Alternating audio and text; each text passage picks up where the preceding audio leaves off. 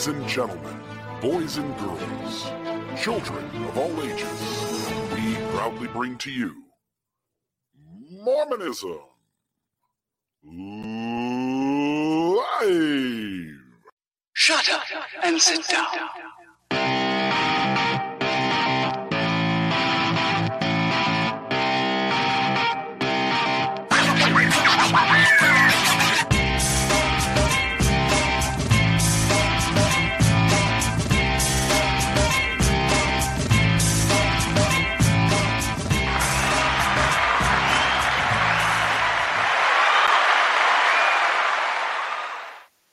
Wow, that sounded incredible. What a, If only our faces were showing. There we what a great audience. They were applauding even, even before our faces showed. I think There most of that was for you, Maven. Most of that applause was for you, I think.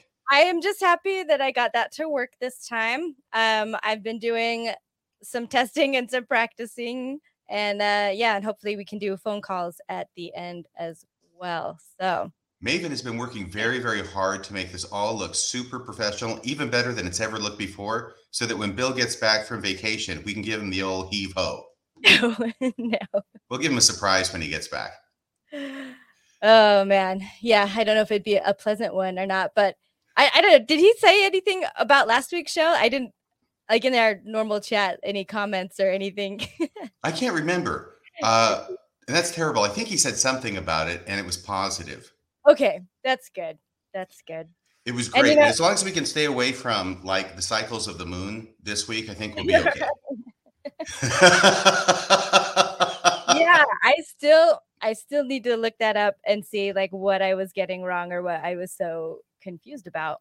So Well, that's Anyway. that's hey. By the way, before we go on with tonight's show, do you have an announcement about the T-shirt contest? I don't have an announcement, just that it's still going. We've received some submissions already. Um, but we're going at least one more week, but I think we could maybe go another if we need to. But I, I think, yeah, I don't know. Maybe we should just make it a week. So if you, if you guys are gonna do it, you got to do it this week. Uh, send it in to um to Bill at the email address that I will put up on the screen at some point. And um, yeah, it's it's what it's Mormon discussion podcasts with an S at gmail.com. I believe that's what it is. Is it Mormon discussion or Mormon discussions podcasts? I think it's Mormon discussions and podcasts, but I better double check because I uh, I still send things to the wrong email sometimes because it's like saved in there, you know. yes, I Bill worked hard on that to make it as confusing as possible. I know, just super long.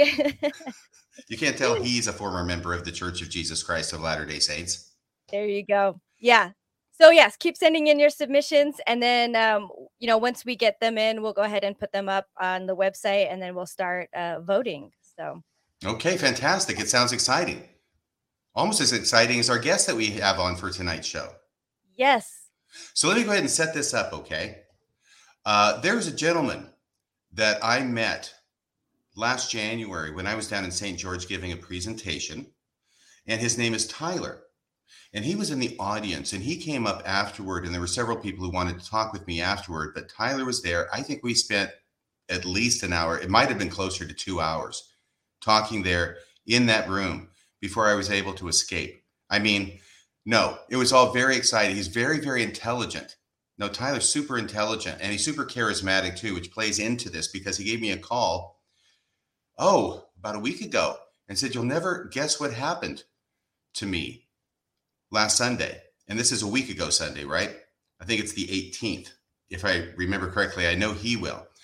But uh, he was at an airport in Los Angeles and he was in the Delta Sky Club. Have you ever heard of that, Maven? yes. Have, have you ever I- been into one? walked by them, um, but I've never been important enough to be able to get into one. That's not true, actually. I think, I think a long time ago when I, I was still, I think I was able to use like a, de- a military dependent card and and get into one for for some snacks after Yeah. a really long, or you know, for a long layover. Okay, well, but you're kind of like me. These are the things I walk by and think, wow, I wish I could be important be enough to be able to go in there instead of hanging out here with all the the hoi polloi. Yes, Yeah. which is where I, you know, I'm most comfortable. But, but uh, Tyler is sufficiently whatever it takes to be in the Delta Sky Club, and that's where he was at LAX a week ago Sunday, and he ran into someone kind of unexpected. And let's bring Tyler on if we can. All righty. There he is. Hi, Tyler. How are you doing? All right. Yeah, doing good. Nice to see you guys. Well, it's great to have you on the show. So, so far, have I misrepresented anything terribly? Uh, yeah, um, that somehow you insinuated the importance of, of a person to go into the Delta Sky Club or something. I'm just, I, I get a membership because I'm Diamond Medallion, you know, so it's nothing special. Ooh. Although I guess You're guess really going to start showing off now, aren't you? that means you fly a lot, right? uh, well, I guess so. Yeah. Yeah. Compared to me, I think you do. So, um, but this was it September 18th? Yeah, September 18th, right? Just last Sunday. Well, the Sunday before. And who was it you ran into at the Delta Sky Club at LAX? Uh, well, technically, I didn't run into anybody. I tep- typically watch where I'm going, but I I was actually on of, of an important uh, business call, and I'm going through. I'm going. I'm entering the Delta Sky Club, and I'm and I'm finding a place to sit down, and I'm focused on where I'm going, so I don't run into anybody on accident, as well as you know on my call. And lo and behold, I see the man, Elder Bednar, and and I and I'm on the phone, and I and then they're asking me questions on the phone, and I'm like, I, am not cognizant enough because I'm so enthralled in watching Elder Bednar. I, I, want to talk to him. I have so many thoughts or questions. I mean, I, th- this this man has been um, important to my life for so many years. Um, you know, I served my mission just sh- shortly after uh, he he was called as an apostle. So when was that? Uh, well, I served my mission in 2006, so I think he was called in 2005 or or, or so, right right after he was president of Ricks College. But anyway, needless to say, I told uh, people on the call, I was like, "Hey, listen, I, I gotta go. I, I, I, I somebody I need to talk to." Um, and then well, what I did is I, I didn't want to, you know, out of respect for Elder Bednar. I mean, he, he's a, he's a very busy, busy person and and things, and I didn't want, you know, just to you know rush him and and and everything. Um, I, I don't like when people, you know, rush up to me or whatever or, or something, and, and I'm busy doing other things. Um, I mean, I'm happy to talk to people. I'm just, I'm just saying, I, I can understand what you know. I didn't want to do that. I wanted to. You want to be respectful, right? So I I just watched a little bit, just observed, and and I nobody was really coming up to him. No one really recognized um, who he was or space, you know, give him any special, I don't know, uh, adulation. Attention. Right, but what makes sense because again, if this is Sunday, so we should be in church. Actually, isn't um, he making pilots work on the Sabbath? You know, I was going to ask him that. You know, what about you know, I, I, was like, I feel so much better seeing you uh, here because I was I was feeling pretty sad at myself that I had broken the Sabbath day or something. But what say we break the Sabbath together? Right.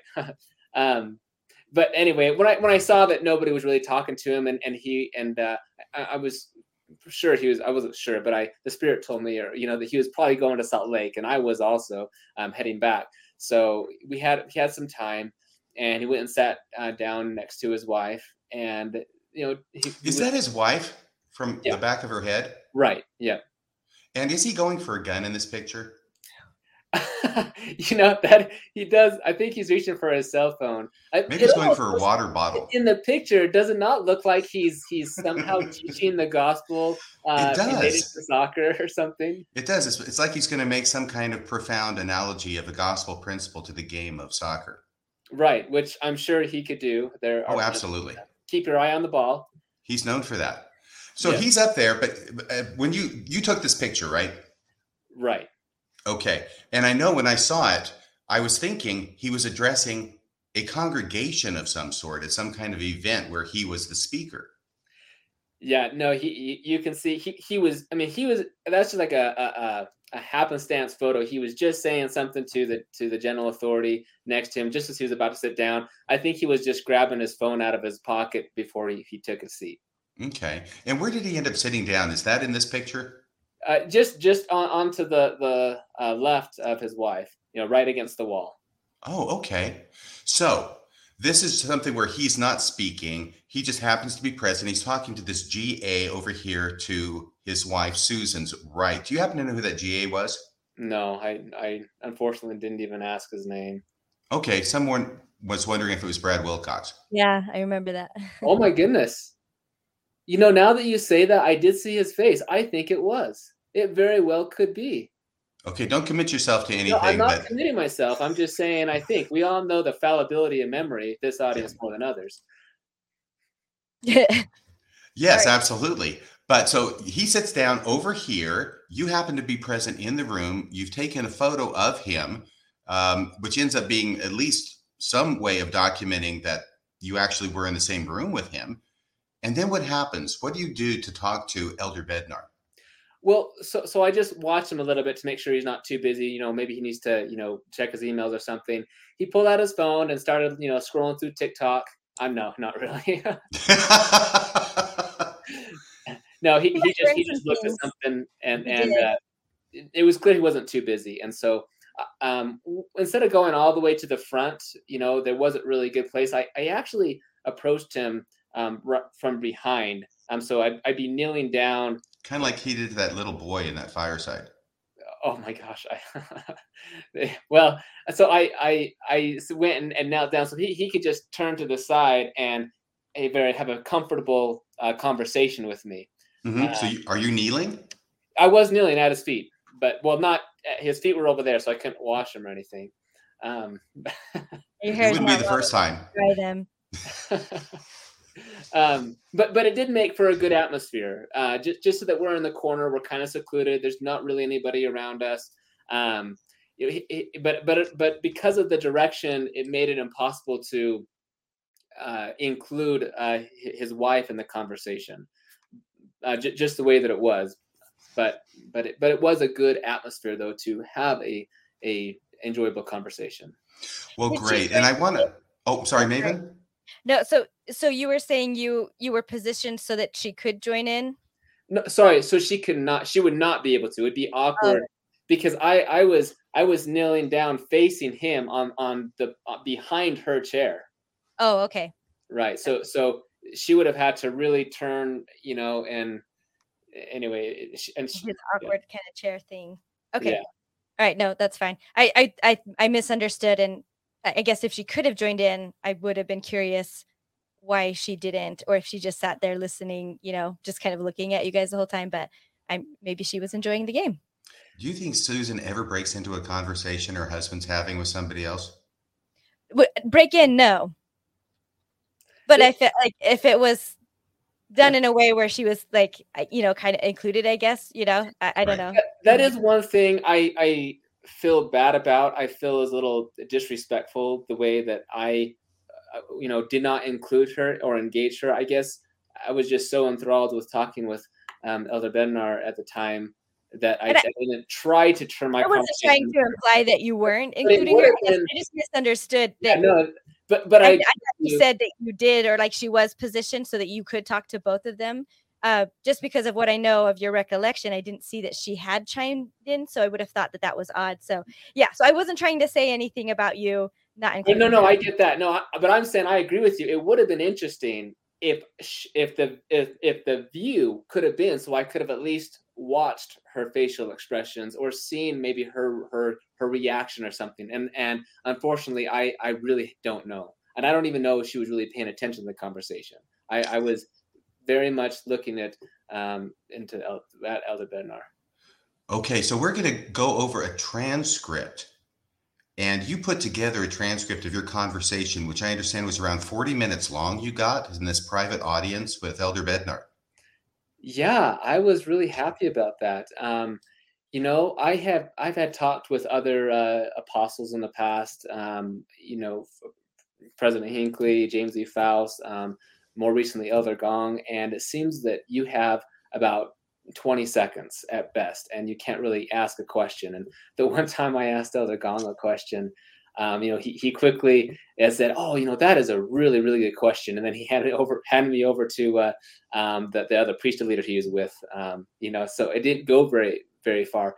Um, so so with Elder Bednar, I really wanted to um, have it be an enjoyable conversation so that I could, you know, maybe just talk more and, and get his thoughts and perspectives on things. And so um, I I was able to basically, I, I, I brought up a number of uh, thoughts or considerations um, or critical uh, perspectives that one one could call uh, about the church, and and would ask him his perspective or something. I'd often give my apologetic uh, response that I've either used or have heard, um, and then kind of see if he'd he'd uh, you know if he would maybe add more to that, or you know if he agreed with that or didn't agree with that.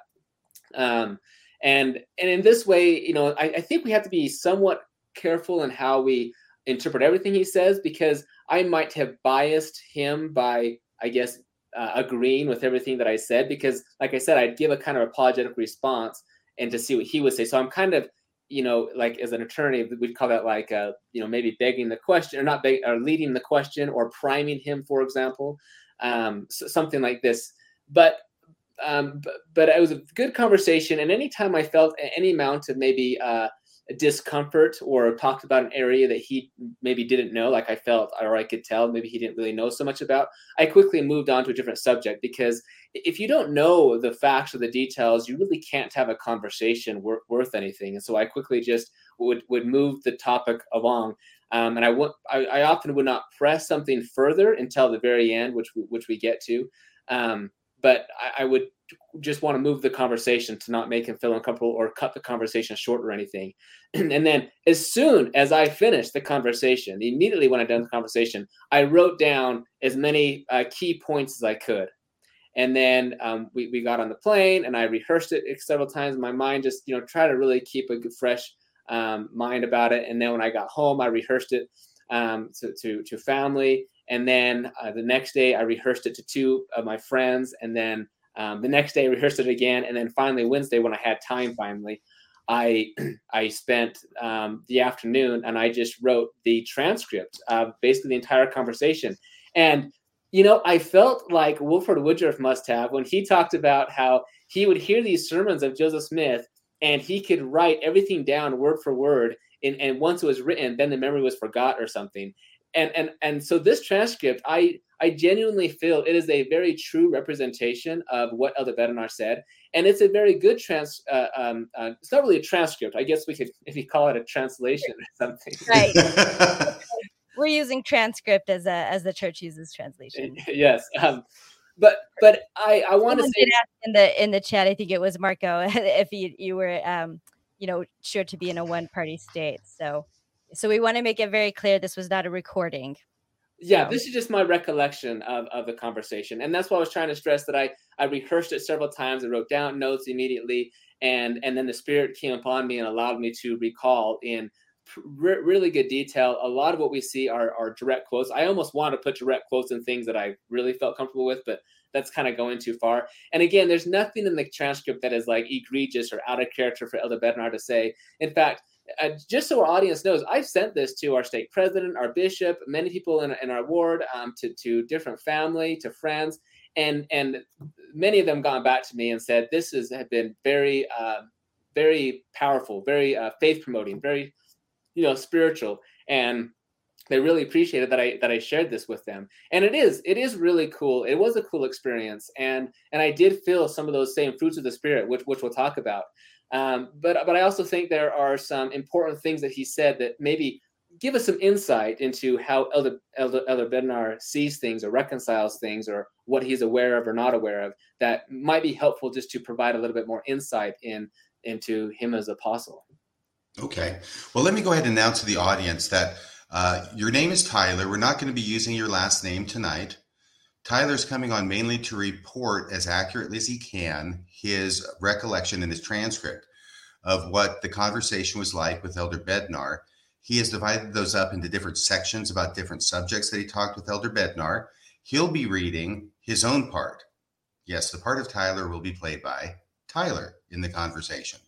And when it comes to Elder Bednar, either Maven or I will switch out playing Elder Bednar. And after each section, we're going to stop and Maven and I are going to talk back and forth and make comments that we have. And you can throw in with anything you want to say. Because my understanding is you're you're here mainly to report what it was that happened in the conversation, and that you are uh, still an active uh, attending member of the church, but you're also very well informed about church issues and you have a number of questions. And we're excited about taking this chance to talk with an apostle and get his take on those. Well, uh, in terms of active, I I, I, I go to church. Um, maybe I'm active enough to not be considered um, inactive. I guess be semi-active, but you know I do live in Utah. And, a reprobate. Do they count you for purposes of tithing?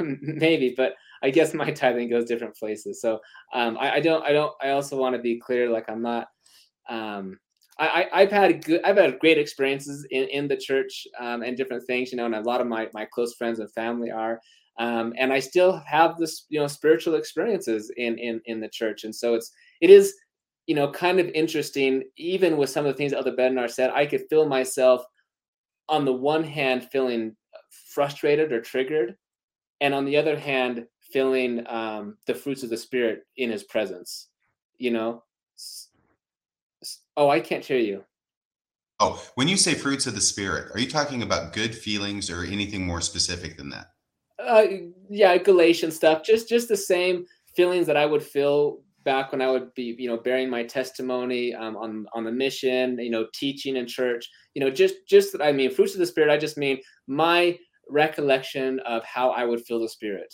and that was present during this meeting. And that happened uh, simultaneously at the time that I had um, also from frustration about, wow, why, why, how, how could you, you know, say this or believe this? That's, that can be very maybe hurtful, you know? Okay, well, that's probably. I'm sorry, Maven. One more thing before, just before we go, I, I couldn't help but think as I was reading through this conversation and um and Tyler you kind of alluded to it as well. I honestly think this conversation was able to go as long as it was specifically because of you and your tactics that you um you talk I say tactics like it like it's a bad thing but um um but no it really I I think it was really wise to uh, you know make Elder Bednar feel comfortable like when you sensed that I think um I think that's what kept this going for as long as it did, and get you know why we have all of the information and uh, all these answers that we do. So I know, I know, I wouldn't have been able to do it um, because I think even if I started off nice, I probably would have gotten upset. I think a little early on, and I would not have been able to hide, you know, like uh, my disgruntlement. So anyway, I so I hope our listeners. I know sometimes it can be uh, frustrating if you know if people it would say something like what Tyler just did that he was feeling the fruits of the spirit with Bednar, who's um, you know classically unpopular among us. But I really think uh, what he was able to do here was very unique and very valuable. So I just wanted to say that. Yeah, thank you, Maven. You, Maven. Are, are you re- are we ready to go with the um the transcript now? Yes. Yeah, Maven. Can I just say I appreciate you saying that, and and along with that, sometimes I give answers that are apologetic and it may or may not be how I truly feel, but I'm trying to ease the tension and move on to a different conversation. And so I, I just I want the, the readers to also not be under the illusion that um, that was actually a decent answer. And I'm sure as RFM talks about this, um, you know, you'll see it's not the case. I just I'm trying to be respectful. There's no reason to put him in this situation in a situation where it's it's it's disrespectful. Okay, right. very good. Well, the first yeah. line is yours, oh. Tyler. Oh. And uh, Maven, would you take over for Elder Bednar? Yes, I'll do this section. Thank you. Elder Bednar, I wanted to say hi and introduce myself. Tell me your name. Where are you from? Oh, I'm Tyler, and I'm from Utah. I, have been a strong member my whole life, and I actually had a dream about you three years ago. Was it a nightmare? Maybe. No, we, we were having a conversation much like this, and you had talked about the importance of obedience to the leaders of the church because of how difficult it can be to discern with the Spirit. As in, you know, you have the Denver Snuffer group that I'm sure you're aware of. Uh, we have so many people that read something that makes sense to them, and then they get a spiritual confirmation that this must be how it is with the same testimony that they had before. They are bearing with the, the same eloquence, with the same strength that this newfound belief is the right way. But that always struck me because I felt like there is a safe way in that well as long as we are believing and, and teaching you know what the brethren have taught us then we can be safe, right? Uh, but then, you know, more recently, I've been really reading about spiritual experiences and have seen how that that uh, happens sometimes. As you know, we're we're all imperfect. Uh, we, we, make mistakes. How how how can we maintain the faith when we see past past history, for example, where when we have thought something was true, but uh, then later we decide that it's not necessarily the case? Well, I think it depends on what you are talking about in terms of past history. The problem with church history is when people study it to find contradictions without understanding the context of when those things took place. Okay, so that's the end of the first section, and it's kind of the introduction of this conversation. And I just want to weigh in on this at this point because this last thing that Elder Bednar says is problematic to me because I really I can speak for myself, I think, and for a lot of other people that the problem isn't understanding the context in church history. The problem is actually understanding the context in church history. Elder Bednar seems to be proceeding from a position that if you study church history enough to know the context, excuse me, then that will take care of all the problems, and uh, you'll you'll get past it, and you'll be able to continue being a faithful Latter Day Saint. What do you think about this, Maven? I I think so I and I'll probably keep repeating myself when I say this. I I couldn't help but I don't know. This this transcript as we're calling it I think has been one of the most successful things almost like pulling me back into my believing brain. So I I mean I still remember of course how I used to think about things and I talk about it, I write about it in interactions. I used to think this way, or I even said this. And I think that's kind of the hardest thing sometimes about being on this side is uh when you're talking to other people or, and still believing members is, is kind of hearing the echoes of your own previous ignorance, you know, um coming through. But um but they're usually uh, really tiny snippets. Going through this whole thing really I, I don't know. It's almost I felt like my old self again. I guess if that makes sense. Um, and uh, mm-hmm. I think it was good because I um I think I lost a lot of I, I don't know. I, I, get sometimes I'm just kind of sad about the church, and sometimes I'm a little heated and spicy about it. And um and I didn't expect it, especially with Bednar, because he is also not my favorite apostle, um, to put it lightly but I actually felt, yeah, kind of a, I guess, a connection. I, I just, he, he really helped me understand my old self, I guess. And so I wasn't, there were definitely things that bothered me that are problematic, and we'll talk about them when we get there. But, um, yeah, I guess that was kind of my feeling throughout the whole thing. But it is kind of the same old, same old. You, there's just things that you're not able to understand as a member because you just can't let your mind go there. So, mm-hmm. Yeah, and I will say the other thing is that he seems to also say that the problem with church history, the only reason that you find contradictions in church history is if you're looking, you're looking for them. For right. them, yeah. And I wasn't to think this, yeah. People yeah, I wasn't looking, looking for them, uh, but just because I wasn't looking for them doesn't mean I didn't find them. They're there whether you look for them or not. Well, and see, I always thought that there were like there were always faithful answers because the church was true, right? That's the baseline assumption. So if there's anything that looks bad, there's a good reason behind it. Either that bad thing is not the truth and it's it's a lie, or if you get go in uh, really really deep, um, then there's there's totally a reasonable answer. I just never had the time to go looking, you know? Yes. Did you want to throw in on this, Tyler? Um, j- just two things. One, um, just to push back a little bit, I, my question is not very clear. I, I, to be honest, I felt nervous. This was difficult. This is a man that I had have had such respect for, um, for from such early days, and and you know through my mission and things. And now I'm talking to him, and so this transcript, you know, as I was reading that, that really is like what I said. It's kind of not very clear. It's all over the place. What are you getting at? and and I could tell he's trying to figure out what I'm asking. Where am I going with this? And I I want to just dive in and ask questions and things, but then I knew like, oh, I better not go there. And that's kind of what I was trying to feel feel this comfort level of where where I can start talking about and feeling comfortable with. And so it takes just a little bit to get in that. And and so my question is not very clear. And I'm thinking in the same way, yes, he did give this answer like, well, the problem with church history is not the contradiction, it's the context. That's common. But I'm also thinking he's trying to come up with something to respond to my very ambiguous, vague question.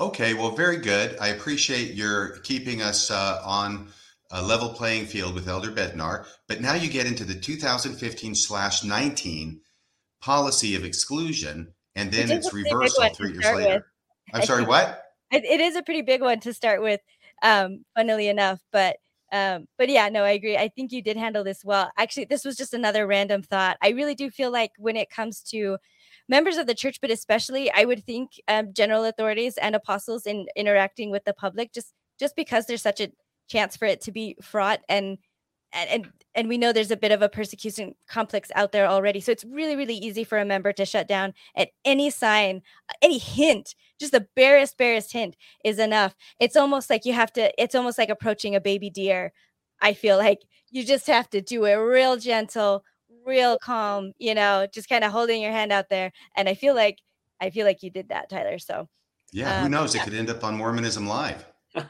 Well, well, thank you. And you know, I had to say just one other thing that made me. I've, I've never had this before, and I've talked to many people, you know, very famous in other circles or whatever.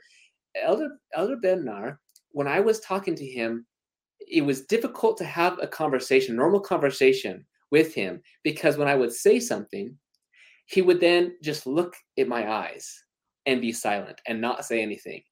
See, normally when we're talking, as soon as there's a small pause, the other person immediately jumps in and starts, you know, talking. The conversation is fluid. With him, it wasn't. I would be talking and and and and multiple times for him to say something or never did that. And then when I when I would ask a question, there was almost always a pause and it mm. felt like eternity. It might have only been a second or so, but because of that, it made me somewhat ramble on a little bit more. Mm. Um, and and it kind of made it made me feel a little bit more nervous and a little bit more like this noticing this power differential and everything inside of me was telling me okay the conversation is over. I'm done talking to him. This is not comfortable. I want to go. But something inside of me also told me you have the power. Stay with and stay with it and talk to him. You do have the power and we've got a lot more to go through and uh, we're doing great so far. By the way those pauses uh, i understand that occasionally elder bednar does have to stop to reboot. so that may be part of it. I feel like it's a tactic. This uh, this was um uh um oh i'm sorry priesthood dispatches. He used to be a bishop and so and he did a, a mormon stories interview and i'm just going to say this real quick but he said it, just doing the temple recommend interviews was really difficult for him and he was a very young bishop as well and so this this is part of his story coming out. It's, it's very tragic actually but he would say that one of the things he would do it just before an interview he would just pick one of the questions randomly that he was going to pause like that on and so he would answer he would ask the question they would answer and he would just sit and stare at him and see if anything else came up. And and to him that's what he thought maybe was like some discernment or you know was maybe an idea given to him by the spirit to, to kind of see. But uh, but you know he's like in afterwards i'm just winging it. So i really i do think there is a very deliberate i think that was very deliberately done on bednar's part. Yeah i know priesthood dispatches and i'll wager he always did that on the the law of chastity question. I mean i don't know I, I think uh, probably the big ones, but and and word of wisdom maybe. I don't remember if he actually said which ones um it was, but he just tried to he just picked one. He said so. Okay, I, I think it might be a, a strategy as well. So, do you you want you're going to keep playing Tyler, and Maven and I are going to switch back and forth, and mainly that's because uh, Maven's doing a lot of stuff behind the scenes and banning a lot of people from the live chat. All right, I'll go. so one thing that I'm thinking about that is more recent is uh, well, my understanding of the 2015 exclusion policy and and that one was was a while ago and i didn't really understand it but it didn't really bother me so much because i didn't know so much about the issue. But then i hear all this controversy and all these things and i'm like oh those are really good points you know? Uh, but president nelson talked about it in hawaii where he said they received revelation that it was god uh, wanted at that time but that it was but then it was rescinded back in 2019 or changed basically reversed also by the will of god as this is an important change to make. I'm not sure. In, in that case, we have, on the one hand, I'm being kind of facetious. I mean, Elder Bednar's looking at me like he's not like where this is going. So this is really hard. So I'm saying I'm, I'm, I'm being kind of facetious uh, just to make a case about this. But, but on the one hand, we're saying it was revelation to enact the policy. And then we're saying it was revelation to not have the policy as an example. Oh, you're muted. okay, Radio Free Mormon playing Elder Bednar. Okay, so in the early days of the restoration, the admonition to all the saints all over the world was to come to Zion. In the 1970s, President Kimball said, Stay where you're at. So God gives revelations that don't contradict.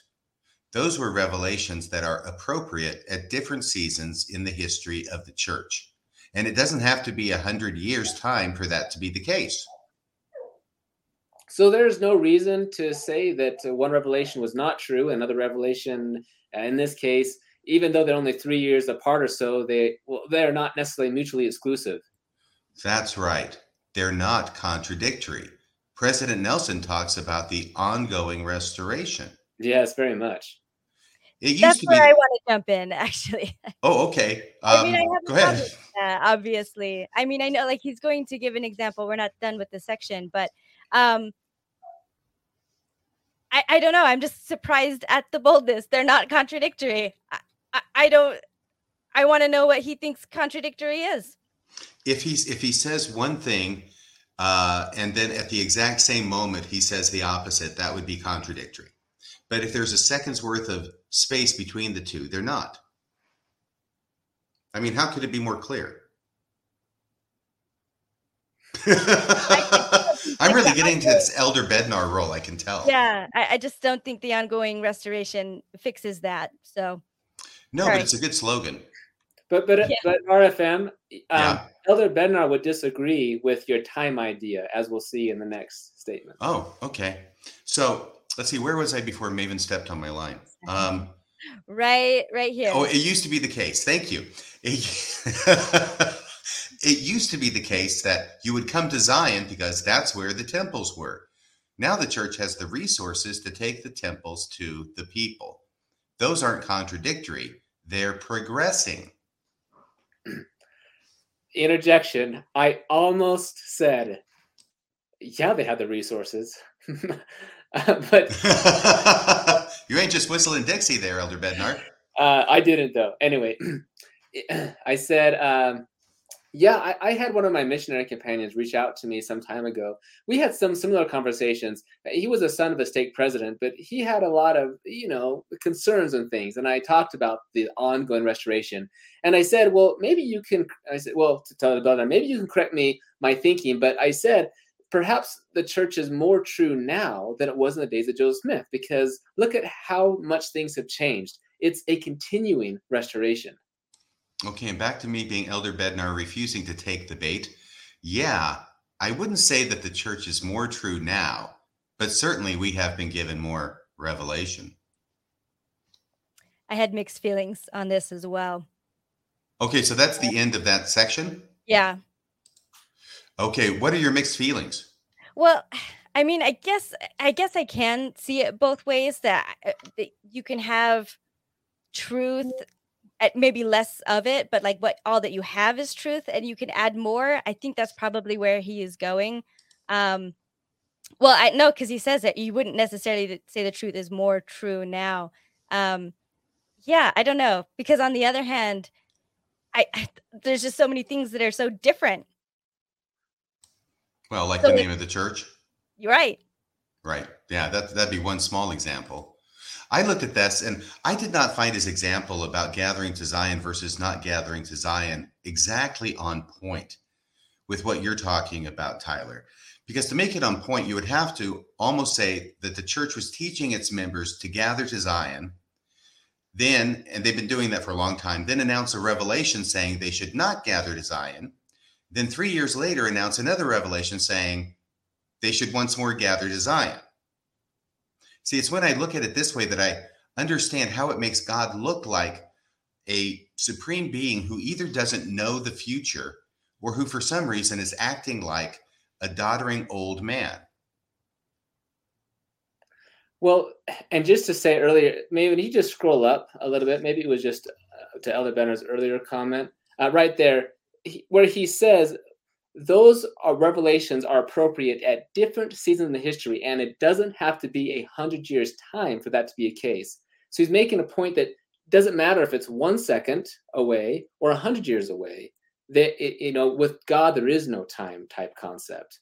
Um, but but yeah, you know, I, I didn't push it further in in terms of him saying, well, if God is you know om, omnipotent, uh, well, omniscient, I guess in this case, um, and he could see the fallout that would occur, right? Um, and I, I, thought about asking more about what his thoughts with, with everything that did happen. I mean, the suicides in Utah went up, and you know, lots of resignations. Um, but but at the same time, you know, you could also argue God is testing the saints. I mean, that is the cleansing of America, the, the cleansing of the, you know, Cleon Skousen would talk about, you know. This, uh, anyway, I, I, didn't go there. Is all right. because I and, and I understand why not. Because otherwise, that would have been the end of the conversation, probably. Yeah. So what's really important, and what I the service I think you did was to give Elder Bednar the chance to express how he feels about these issues. Yeah. So, uh, anything else before we go on, Maven or Tyler? I'm having trouble with my voice. So, RFM, if you can actually get this again, I'm going to switch out my drink if that's okay. Sure thing. So, I'll be Elder Bednar in this next section too. Yeah, if you'll do it again, let me go ahead and get. I think actually I might be the only one in control of this one. So, yes, you are. You have absolute quick. power. so, this is under faith and logic. And Tyler, once again, you start off. All right. So, what do we say to people who have lost their faith? I mean, for them, it's like they really enjoyed the belief in Santa Claus as a child, but once you know that isn't true, you can't just believe again. Well, as Elder Bednar, well, the main difference is that the church is true and Santa Claus is not. Problem solved. oh, yeah. That makes sense now. I mean, but I mean, even if people really wanted to believe in Santa again, uh, they can't just sing more songs and choose to believe. They have studied these issues, and even though they want to believe, they just can't do it because it doesn't make sense. It's like trying to believe in Santa again. And then Elder Bednar responds, um, I don't think they really want to believe. If they did, then they wouldn't stop studying and reading. If they really studied and read these areas, they would actually have stronger faith. So I don't believe that they really want to believe the church is true if they are not studying the scriptures to allow them to believe and know it is true. Your thoughts, Maven? Um, I think out of everything, this is the thing that's bothered me the most. Um, yeah, and I, it's not anything new that we haven't heard before. Um, yeah, I don't know. I, it, again, this is it bothers me because of the content, but it also bothers me because I hear myself in this so much because I just I believed so much for so long that this absolutely was the truth and the true church and that there was always a good answer. There always, always was. I I had no choice but to think. I mean, calling back to what he said earlier, that that people are looking for things, um, or I guess I also thought sometimes that people just heard bad stuff and didn't do any research at all. Like they just eh, believed all their life, learned all of this stuff about Joseph Smith, and then one day someone was like, he married a teenager, and they went, "Oh my gosh," and then just left out over it. You know, I just it's it's so ignorant and so i just really i think that's why i'm maybe not as upset as i usually am i don't know i just see myself so much in this well i agree with you this is um, something that kind of upset me a little bit too because once again it levels this accusation against me and other people who are in my position that of course it's the members fault for not really wanting to believe this is insulting to me and the many other members who studied and studied and studied because they wanted more than anything else for the church to be true. That's my story. It's not my story alone. A lot of people are in that boat. I wanted to believe. And guess what? I still haven't stopped studying and reading, but it has not made my faith stronger. So Elder Bednar's position is obviously wrong on this, at least to me. And what Elder Bednar is ultimately saying, I think, is that no matter what our studies of church history and the scriptures tell us about the church and how it was really organized and what really happened, somehow just continuing to read the scriptures is going to make those issues go away as if by magic. It is the same sort of advice people with real issues get from their local leaders when they take substantial issues that are really bothering them to them. And that advice is usually pray, pay tithing, be obedient, attend church, study the scriptures and conference talks, and stay away from anything that's challenging about the church. It is a remedy that has nothing to do with the problem. Your Agreed. thoughts, Tyler? You know, this is the one section I had a difficult time recollecting exactly what was he was saying because he went on a tangent a little bit about this. But this is in principle what he was saying, um, specifically that he doesn't believe that people um, stop. Uh, that people really wanted to believe that um, that the more they studied, they would they would leave, and this is hurtful I know, I know um, to a lot of people, um, the idea of lazy learners, for example, are never able to muster even a particle of faith. Um, that if you will just study this longer, but I I want to say, kind of as Maven said too, we've all been there, and that's when we are so certain that the church is true in every way, all the claims. When you're certain that Joseph Smith did translate the Egyptian papyri, or he did not use a seer stone, or, or different things of this nature.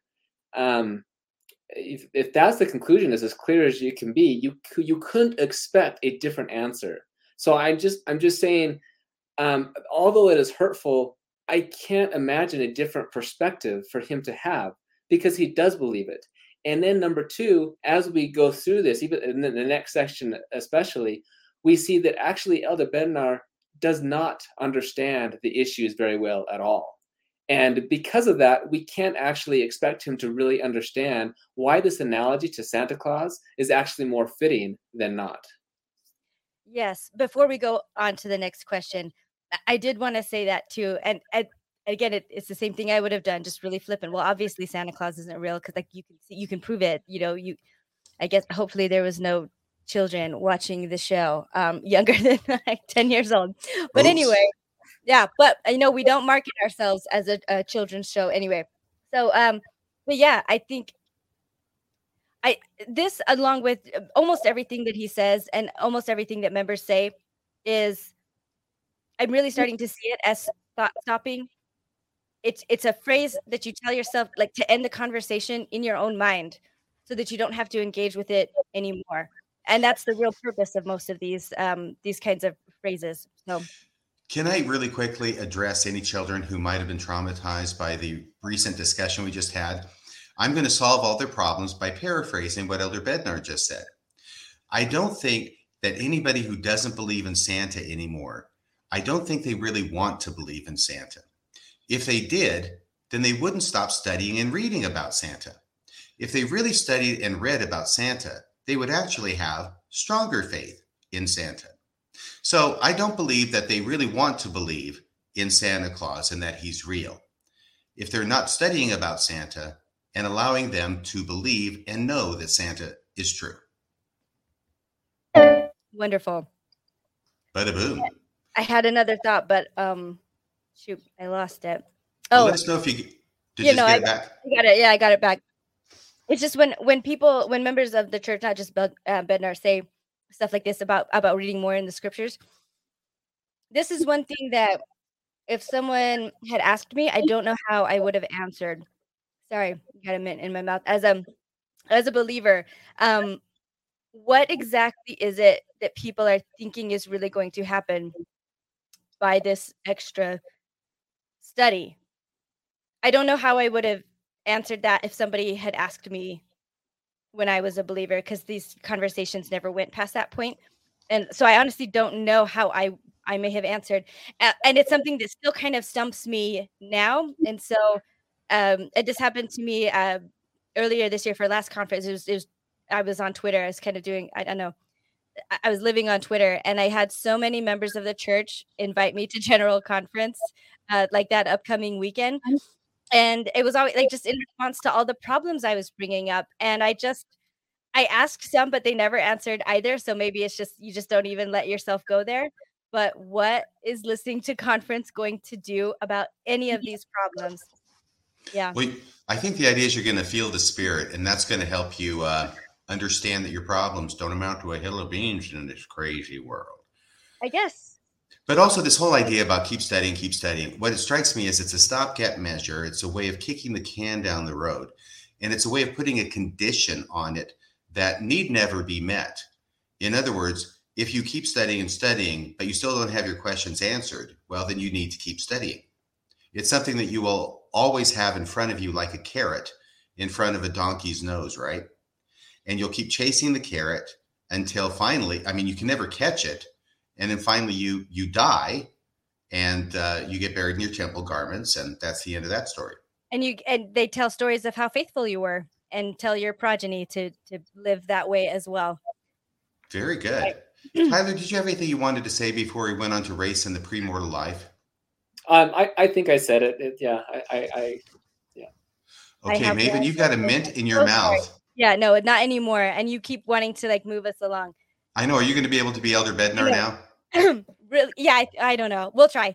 Um, but just really quick, I just want to say this. This was one of the most surprising things to me in deconstructing the church because my my faith deconstruction did not happen through Mormonism directly. I'd lost faith in God and the Bible first, just Christian, just all of it all at once. So the Mormon specific stuff came after, and I realized that there's nothing in the church that I have found, not one single thing that looks better with more research. That was all I wanted to say. Okay. Well, obviously, you just need to keep studying all those issues more. maybe it gets worse and worse. Maybe it's like it does like the inverse kind of a loop thing. It just looks bad, but and then all of a sudden it just looks amazing. You learn something that makes it all rosy. I'm I sensing you don't really want to believe. well, you know, in a way, maybe it's true because the stuff that has happened and uh, the stuff that's taught is so terrible. So, mm. You know, sometimes not wanting to believe something is not a bad thing. Yeah. Well, you know, now I do want to make a comment uh, you know, I, I, I, I believe there is some inspiration with the Book of Abraham, the Book of Mormon, different things. I, I don't believe that there was a literal translation as appearing on the stone and, and or whatever. But I would love to believe that. Hmm. I love magic. RFM, I think you do too. Mm-hmm. If What's magic were real, see my thumb? Can you see my thumb? Can you see that? Can you see that, Maven? Yes, I see. I see. Okay. I'm watching. That's amazing. how how yeah, how do you how do you even do that, you know? Uh, I could tell you but then I'd have to kill myself. Better you than me. um but but I'm just saying I would love to believe that. I would love to believe I can look at a rock and channel and see into these visions and all of these things and and not only would I love to, I'm willing to believe that. I did for a lot of my life in a very literal sense. And but but you know, I'm you know have much more academic in my science training and different things now and I'm still am compelled to go where the evidence shows me. Mm. And if there is evidence that you can really do this, I will be the first one to sign up and do it because I would love that. So I I am in no way and I think a lot of people are like this. They're not just, oh, I don't want to believe that, or I can't believe that, or something. No, they would love to believe that. Just, you know, let me look at the evidence because you can't just, just like with Santa Claus, you can't just wish yourself to believe and all of a sudden you believe it like you did when you were a child. Right. Right. It does strike me that um, Mormonism. Yeah. Oh, I, am sorry. I, what? I was gonna say it's a, a completely different Mormonism. I believed very different things about the church when I was younger, and so it was rosy and it was nice to believe. And so, yeah, I wouldn't understand why anyone wouldn't want to believe those things, but those things weren't true. And so, eh, you know, and once you have to face the truth, it's really, really awful. And and that is something that I, I think if you can, if you have the ability to be authentic with yourself, you would not want to believe. So, Okay, are we ready to go on with the next Yeah, section? let's. Yes. All right. For some, uh, it can be hard sometimes to believe that what the brethren are saying is true. When we look at the history, we notice contradictions. there are no contradictions in the doctrines and revelations. The doctrines are those taught in the scriptures, repeatedly taught in general conference, in proclamations and first presidency statements. Uh, Well, yes, uh, perhaps the appearance of them. Another example might be the past teachings on race in the priesthood ban, which was linked to valiancy in the premortal life. I read the 1949 First Presidency statement that says something like, with reference to Negroes not having the priesthood, this is not a matter of policy, but a doctrine from the foundation of the church, that they are not entitled to receive the priesthood. This doctrine is understood when we consider another doctrine that, that they were less valiant in the premortal life. And interjection, I'm trying to quote the first presidency statement, which does use the word Negro. And I did say Negro to Elder Bednar, but I'm not trying to be disrespectful either. I'm just trying to stay true to the original quote. We'd have to look to see if the first presidency actually ever said that or what was said. Oh, I, I agree. That was my first thought when I read it, but it By was the way, can I break in here for just a second? Sorry, I know we're not done with this section, but I just want to make a couple comments because the first thing was that I was kind of excited that Elder Bednar shows his age by referencing first presidency statements as a source of doctrines. Because that's certainly what I was raised with, and I'm not quite as old as Elder Bednar. But apparently, he hasn't completely gotten on the new bandwagon. The doctrine is in the scriptures, and it's basically what all of the the, the apostles say and teach with a united voice. But first presidency statements, that's old school. The first presidency doesn't get to establish doctrine anymore. It has to be all 15 together. So I thought that was interesting. Another thing was where he had said something about, oh, there are no contradictions in the doctrines and revelations. I mean, this is a nice bumper sticker, but on what planet has Elder Bednar been living? I, I have looked at and discussed and studied so many contradictions. I, I can't possibly even remember them all right now. I mean, but an obvious one is about lecture on faith number five, where it gives a very different description of the Godhead than the one given by Joseph Smith. And I think it was 1843 in Ramus, Illinois. It's either section 130 or 131 of the Doctrine and Covenants, in which we continue to promote today. That's an obvious contradiction, or maybe under Elder Bednar's test, it's not a contradiction because they were given at different times. Right. I just wanted to say we've we've got um Debbie Joe and Camille dishing it in the comments. So if for future dishing? listeners, um, so I think Debbie Joe's uh, husband had uh, a close relationships with a, a lot of general authorities. It seems like so. There's some pretty funny stories in here. So I, I just think if anyone's watching on YouTube after this, um, they should turn on the live chat and check. And then Camille um, was an assistant uh, to uh, general authorities, and she's done a Mormon stories, and and so she's uh, dishing a little bit as well. So I just wanted Close to. encounters of the general authority kind. Yeah. Um, and I think there might be more that I'm missing, so I, I apologize um, to anyone else I'm missing. But there's some good stuff coming out here. Thanks for bringing that up, Maven. And I'm sorry, my interruption is over. You may continue with the dialogue. Okay, where were where were we Well, I- I was before RFM cut me off? Yeah, with the first presidency. So I said, uh, oh, oh, I agree. That was the first thought I had when I read it. But it was easy enough to find on FairLDS website. It was a common teaching at the time and taught as doctrine.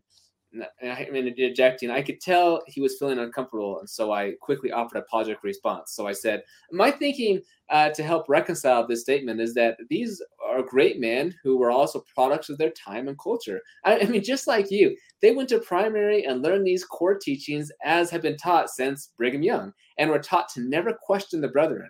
So when they were called to be an apostle, why would they question what the previous apostles and prophets taught?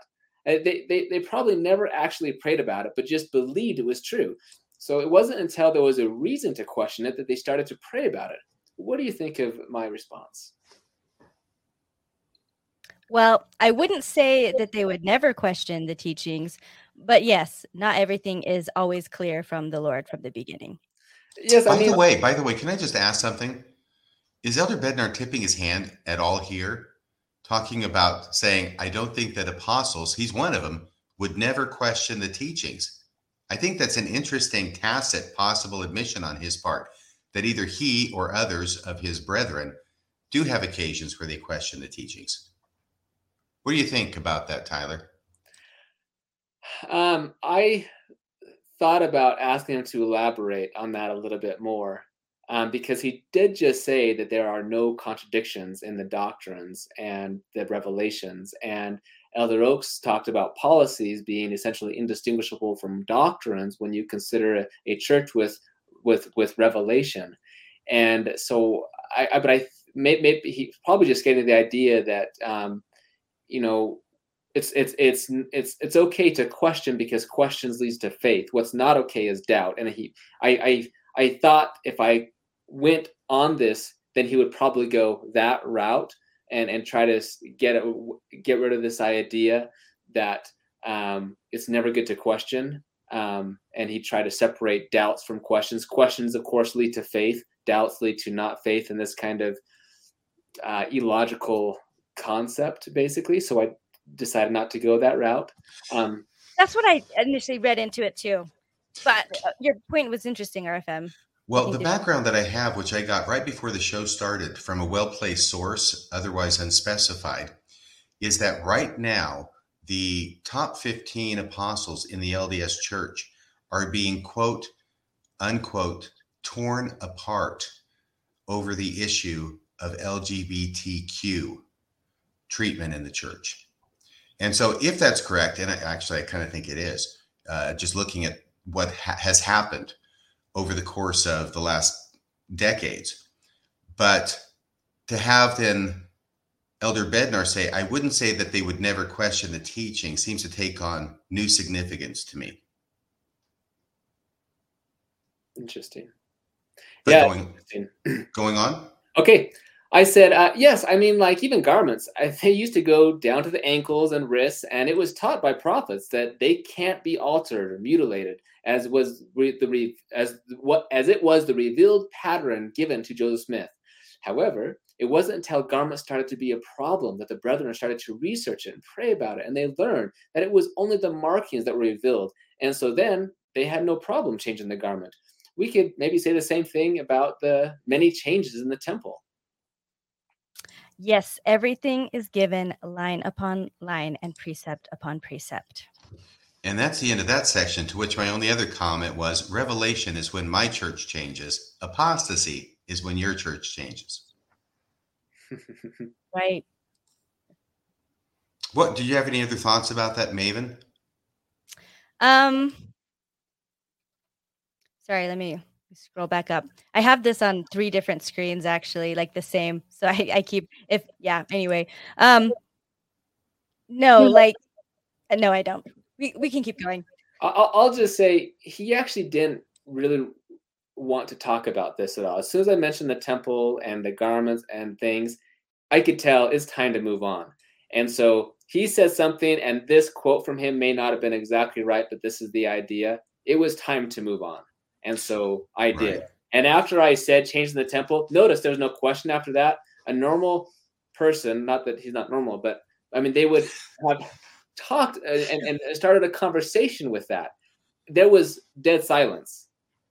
And, and and so I knew it was going to be, you know, just the conversation is going to end. And so he said something along this line, and then I quickly, you know, went on to another topic. You know, I, I can't. Be, sorry. No, maybe go ahead. Interesting because I um, I just realized now with what what you were saying, the fact that he doesn't push back against that is very interesting because he has pushed back against things that I mean all, are really obvious to all of us. Like there have been no changes to the doctrine. That's not a pushback I would expect, you know.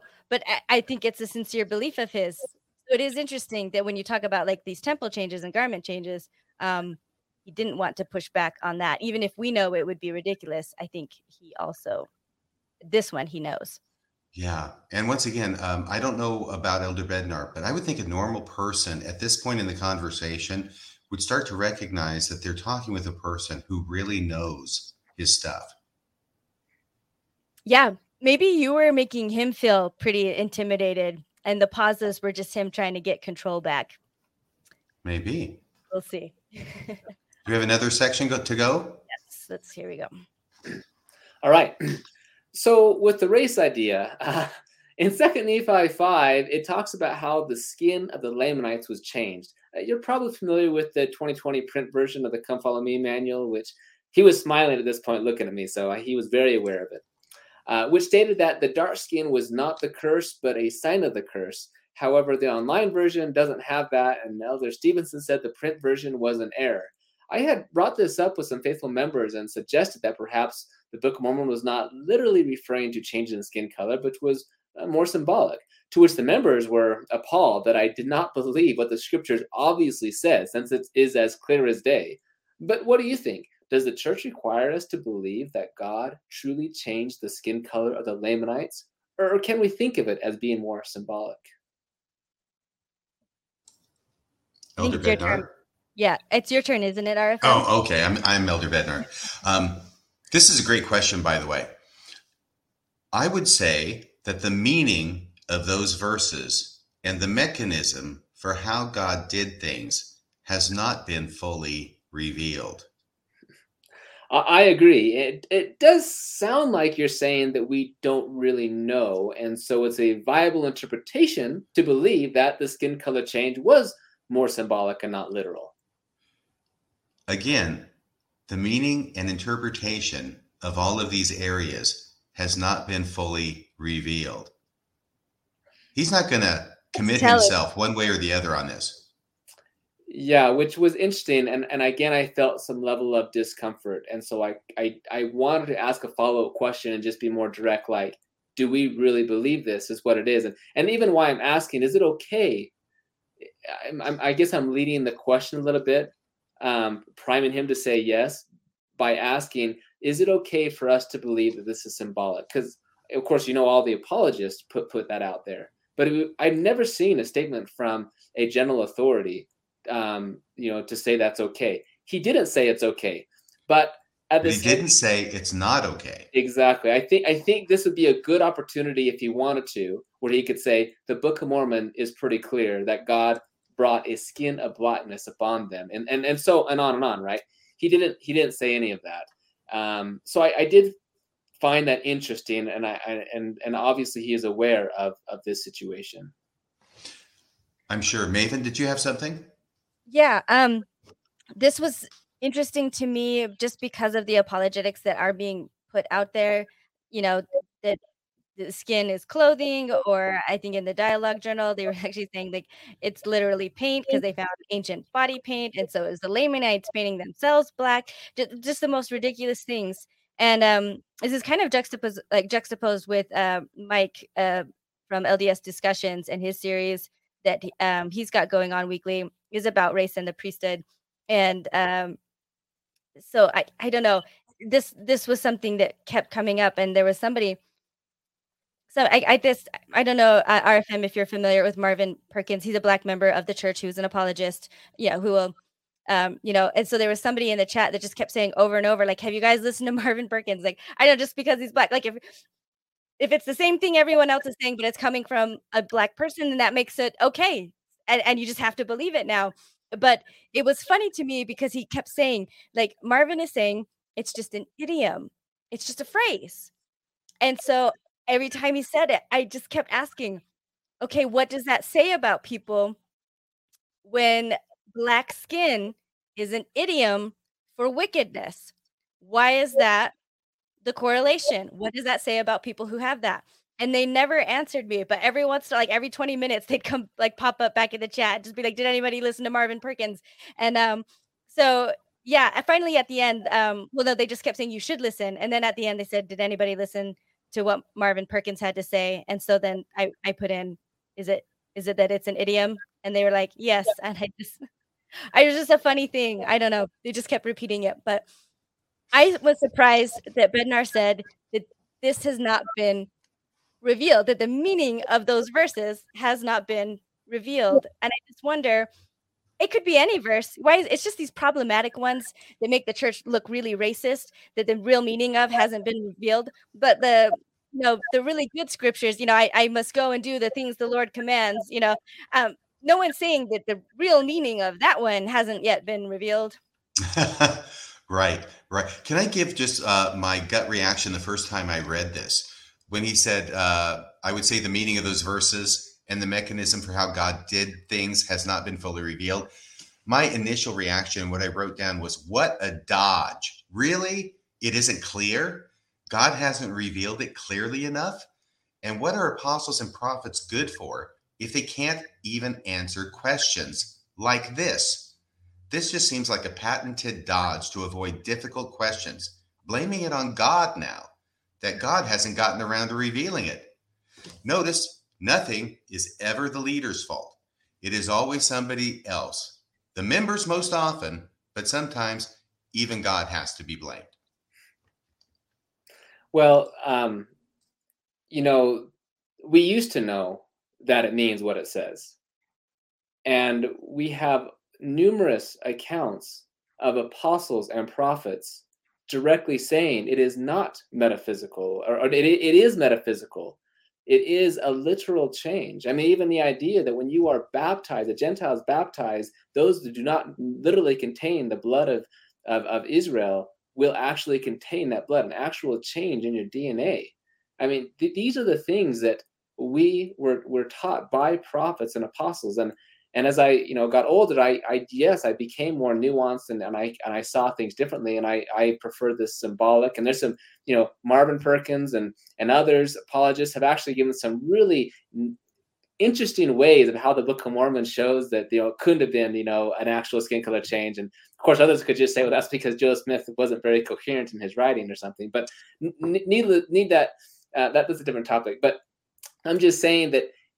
The, the, there has been many prophets in general conference, you know, going back to what Elder uh, Bednar said, it constitutes his doctrine. Well, let's look at what was said in general conference then, by, and was taught as united front by multiple prophets and apostles for generations and it means exactly what the scriptures say and to maven's point if you you if you can't um, accept that that scripture directly says what it says then how can you accept any scripture because that's one of the most that's one of the clearest scriptures that there are and all the clear scriptures like D&C section 77 verse 6 which i think we mentioned later right that the earth is 6000 years old and we have you know prophet joseph fielding smith that says this is a clear revelation that God Himself is saying, declaring that the earth is 6,000 years old. But now we actually can't interpret that scripture to mean what it actually exactly says. And I, I, I find that interesting. And I guess to your point, um, RFM, um, Elder Bednar is an apostle. This is why we he he could he could eradicate the race problem right here. If he's willing to say we don't know, then he could they could say um, that's not what it means or or change something you know there's so many ways about this that um, it's, it's it's it's ready to be changed i agree with you. I absolutely agree with you. And you know i know i'm getting up there in years a bit long in the tooth. I was baptized in 1978 when president kimball was the president of the church. And it is within that time period that i remember president kimball especially spearheading the Indian placement program with stories about how their skin would and even had get lighter. Yes, over time and as they became active members of the LDS church. So this isn't something you actually have to go all the way back to Brigham Young for. This is within my own membership in the church. Yeah. Are we I going did, on to the Book of Mormon yeah, literal history? It would be a fun oh. activity to come up with other verses from scripture that we could say the mechanism has not been fully revealed and just kind of come up with nonsensical like alternative meanings if I mean, anybody's just, bored you know uh, let's just take acts chapter 4 verse 12 right about jesus christ uh, is it i can't even remember what it is but it's through his blood that we're saved right that he's the savior in him and through him and of him we're saved right okay so who's to say that means what it says what does save yeah what does saved mean yeah, it hasn't been revealed. there you go. Yeah. But the doctrine is found in the scriptures. Oh, good point. Good point. The doctrine's found in the scriptures. We just don't know what it means. There you go. that's why we need apostles and prophets. That's the that's the selling point, isn't it, of the LDS church? And Yeah. apparently they are asleep at the wheel. The Book of Mormon, literal history question mark, is the next section. And now I'm Bednar, I think this time. Yeah. Okay, I completely agree. I appreciate your answer because it allows more nuance and non literalism with the Book of Mormon. I've had members accuse me of not believing that the Book of Mormon is a literal historical record, which I, I don't even know why they would accuse me of that or why it really matters. I mean, if someone finds the Book of Mormon to be scripture and spiritually uplifting and brings you closer to Christ, then does it really matter about believing in its historicity? I, I think this was you giving quite a lot of leeway. I- I- I- interesting. Sorry, RFM, you leaned forward. Oh, that's okay. Go ahead.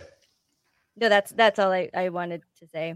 Um, the Book of Mormon is a powerful book of scripture, and it has changed the hearts of people all across the world, those with very diverse cultural backgrounds. Where did you serve your mission? Now, this is interesting to me because it's a non responsive response and then with a, a question designed to distract from your question that you've raised, Tyler. Uh, no, I, I had to push back on that. I think I think he specifically asked me that question so we could talk about my own experience of how the Book of Mormon changes uh, as, as we see in the next in the next thing. So I, I don't think it was a dodge at all. But that's not the issue you raised. Uh, that's true. But I think, yeah, you're right in that. I, you know what? You're right. It, it was a dodge in my actual question, but not a dodge of changing the subject completely. He wants to go back to focus on the Book of Mormon changing people's hearts. So, well, of course he does. right. So I, I, I continue. Uh, Puerto Rico. and I agree. I, I had an investigator, and, and at this time I felt he was a little uncomfortable. So I wanted to sh- let him know I have had meaningful experiences on my mission in other places, right? Um, I had an investigator who wasn't so interested initially, but we got her to read the Book of Mormon during our lesson, and she started crying as the spirit was so strong. And then she just said she knows it is true, and, and that is a true experience. And it and you know it's it's still interesting how powerful that moment was, and what it means is another question, but it was interesting. Exactly. It happens all the time. A fraudulent book couldn't do this. You can't make a book like this up. Other Christians might study the Bible, but they will never learn as much about Christ as you can from the Book of Mormon. I um, just an interjection.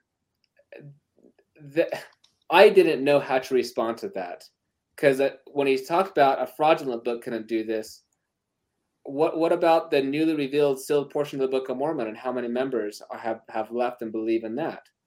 You know, what what about the Quran? What about all these other books? And you know, and but then right after he said that, and I was getting up for that question, he says these other Christians might study the Bible and you'll never learn as much about Christ as you can from the Book of Mormon. That and anyway, I I I felt like I need to go a different direction because I felt myself feeling frustrated a little bit, and and that's why I respond the way I do. Um, yes, it is a very powerful and truly another testament of Jesus Christ.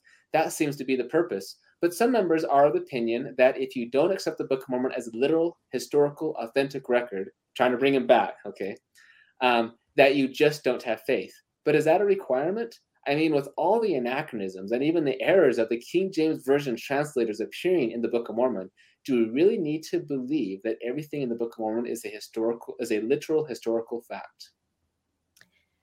That's not found in the church handbook of instructions, and it's not a doctrine. Okay, I was I was stunned by this. That apparently the sine qua non of establishing whether something is doctrine is actually not the scriptures. It's not what the apostles say. It's whether it's in the church handbook of instructions. Were you surprised by that at all, Tyler? I, so much so I didn't know what to say. Uh, just barely said that it's about the first presidency statements and the doctrines found in the scriptures, and it's it's in these areas. Um, and but but the handbook bringing up, which I'm like, this is a, I thought this was a policy, not doctrine. You know, so we're conflating some things here. So that, that's why my remark was, as I'll continue. well, that's true. I mean, there is no temple recommend that says, "Do you believe the Book of Mormon is a literal history?" Right. I sorry, I, I did want to come in. Um, if um, I think it, it was Mormonism Live. I think one of the earlier episodes actually that uh, RFM and Bill Reel went over how the church handbook of instruction really is becoming a scripture reference and that that is what is used to determine policy and doctrine these days and it is not written necessarily by the apostles and the prophets of the church but also you know overrun by committees and lawyers etc so um yeah so to me this was kind of like a callback to what we already learned uh, in those episodes and just even just how the church handbook of instructions is getting quoted more in general conference. I did want to just like go back to the assertion that people can learn more about jesus christ in the book of mormon uh, than in the bible and i just had to have to say a strong disagree there. Um it's it's all there's way more in the new testament gospels about jesus christ than I, I think anything really all that unique in the Book of Mormon, other than maybe adding to his story that you know that he came here. Uh, doctrinally, or as far as his character goes, I I don't really see hardly anything, honestly, but just a professed belief in him. So, good point, uh, Tyler. I, I, just wanted to push back on that a little bit, um, j- just because it depends on your definition of God, your definition of Christ. And if you want to learn about the Mormon Christ, the LDS Christ, you do the best by reading the Book of Mormon. Um, and and because the Book of Mormon has, you know, 3rd Nephi chapter 9, for example, we learn about that's Christ, not the Old Testament God, for example. Um, you you have, and then there are some pretty powerful, you know, verses that Alma chapter 7, 11, you know, some pretty cool verses that um, you know, some people could argue uh, bring uh, a new insight to to Jesus Christ that you don't necessarily get from the Bible. Um, that's kind of a subjective thing. And then let's not forget, though, that uh, statistically speaking, uh, the words Christ show up a lot more in the Book of Mormon than they do in the Bible. And so, but is, is that true in the New Testament? Uh, I think so. In fact, I, I, I actually have the statistics in my scriptures. I'll, I'll, look at it in just a minute. But yeah, I was I was sort of uh, looking at that. What was it back in the late 1980s when they were doing those statistical analyses and figuring out that apparently the book that says Jesus the most is the truest. something I, yeah, something like this. I'm looking for where I have on the front cover, but but but anyway, I'm just saying that mentions of Jesus. I, I to me that doesn't really amount to much. No, I can come up with my own book. We're on a subjective interpretation, and that's why I wanted to push back because there are many members who will tell you that the Book of Mormon is what brought them to Christ and learned Christ through the Book of Mormon, and that's their experience. And I've had some powerful experiences with the Book of Mormon that I did not have from the Bible, but I could also talk about certain experiences with the Bible both way. I'm just I'm just saying it, it's, it's subjective is all. I made a pretty sweeping statement there so um, yeah yeah. Well if i wrote a 500 page book that every line just said all work and no play makes jesus a dull boy i think i could beat all of them put together. There you go. Where were we in this transcript? Um last sentence. yeah. Oh right. Right here is it my turn? I actually don't remember who was going. Yeah, Tyler just said that's not. No, Tyler just said, haha, well, that's true. I mean, there's no temple recommend question that says, do you believe the Book of Mormon is a literal history? All right. And I'm Bednar. I've really forgotten already. Yes. I guess so. Okay. Right. The doctrines and teachings we need to believe are in the church handbook of instructions. Uh, j- just a quick statement he says something to that effect. This is one of the few areas I couldn't recall exactly, but he brought up the church handbook instructions again about what we to believe or something. It does sound like he's making room for people to be non-literal believers in the Book of Mormon. Uh, yeah, I kind of, I kind of, um, and again, I, don't know how he could respond differently because again, I was kind of priming, leading the question, so to speak, by being like, "Hey, this is where I'm at. Why is it even a problem?" I, I can't imagine if it was a problem for uh, for an apostle to to say, "Yeah, you don't have the faith. You know, get get in line or something." Right.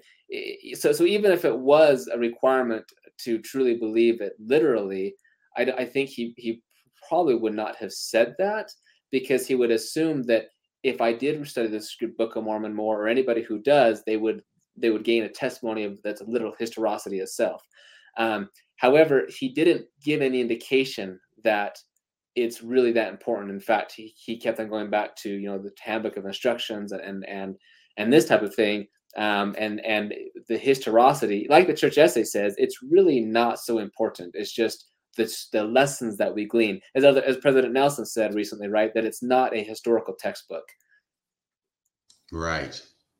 Okay. I think Bednar has no problem pushing back against things that he does not like and he disagrees with. So I, um, yeah. So I, I think he could if if he did, but I maybe going with what you said, maybe it's just really not important enough to him to really register as like uh, an irritation or something that he feels compelled to correct. And you know, if he doesn't agree with that, right?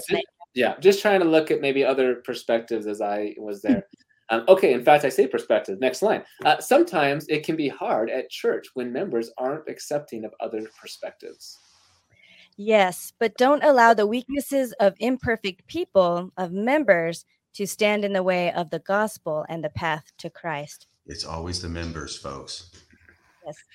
And this was a big one for me because, I mean, and this is what upset me the most when people left the church. And I actually, I think maybe the thing that I maybe judged them the most harshly for was because I really didn't think uh, uh with historical issues or with especially with interpersonal issues because there's a real stigma of like getting offended, you know, by members uh, and and leaving because of anything that any person has done is just you know you're just already the judgments are so huge there. But especially towards the end of it i was really focusing a lot more on jesus which is kind of one of like the baby steps to be kind of one foot out the door almost whether you realize it or not. And so that's what i felt like members leaving. The ones that i thought had a testimony at one point that was the big betrayal to me um and that you know that they're they're giving up the greatest thing you know for pottage it is funny what you said, though, that uh, focusing on Jesus is the first step out of the church. For some, it's a, it's kind of a half step. I, have just seen it be a, a part of a lot of people's journeys out. They're starting to realize that something is wrong, I think, and they're looking for more meaning and they're looking for, I think, um, not just some... meaning, but the kindness and the, the the New Testament Jesus and the humanity that he showed. Um, I think they're starting; those members are starting to feel the weight of, I guess, the Pharisaism that's that's in the church, very obviously. So that's that's just my two cents on on why I think that. Um, and we're to yeah. Tyler's line now. Yep. Yeah. Um, yes, which I think is very helpful. That church, which I think is very helpful, that the church published the essays on areas like the translation and the book of Abraham. I mean, now we can still have faith that it is scripture while also recognizing that it was not a literal translation. The, uh, uh that the LDS and non LDS Egyptologists agree that the facsimiles do not match the, what Joseph Smith said it did. It gives us important insights into what Joseph Smith meant by translation. You are asking such loaded questions. It's hard for me not to laugh out loud. Were you having any trouble keeping a straight face? No, I was having a struggle uh, framing my questions in, in in a way that I could actually get a response from him instead of making him feel uncomfortable. I'm just trying to, um, you know, bombard him with a bunch of you know critical things or something. But but in, in this case, yeah, I just I wanted him to know that I was grateful for the these essays so that um, you because before that you couldn't you couldn't sh- share that with anybody from the church website and say look you know um, it's not a true translation. They just think you're just full of the anti-Mormon devil or something, and it can be very hurtful. But to now say no, the church accepts this, and you and and you can still accept the Book of Abraham to be scripture um, with without it being a literal um, translation. Um, you, have to just change the perspective, but but they're not always mutually exclusive. For example, I was trying to get that point across. Well, I think you're killing him with kindness. yeah, I, I want to say, I think most of the time in most of the circles that I, I'm talking about people or about this kind of stuff with people is usually with members who are already out or halfway out, um, or the physically and mentally out. And so we are able to be more blunt and I guess yeah, blunt and more honest with these kinds of questions.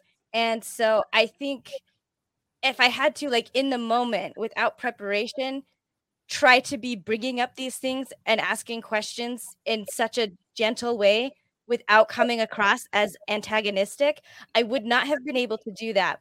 And so, I, like I said it at the beginning, I will say it again. There were this was like another part as I'm reading this that I just think there's very few people who could have done uh, what you've done here, Tyler, to be able to do that on the fly.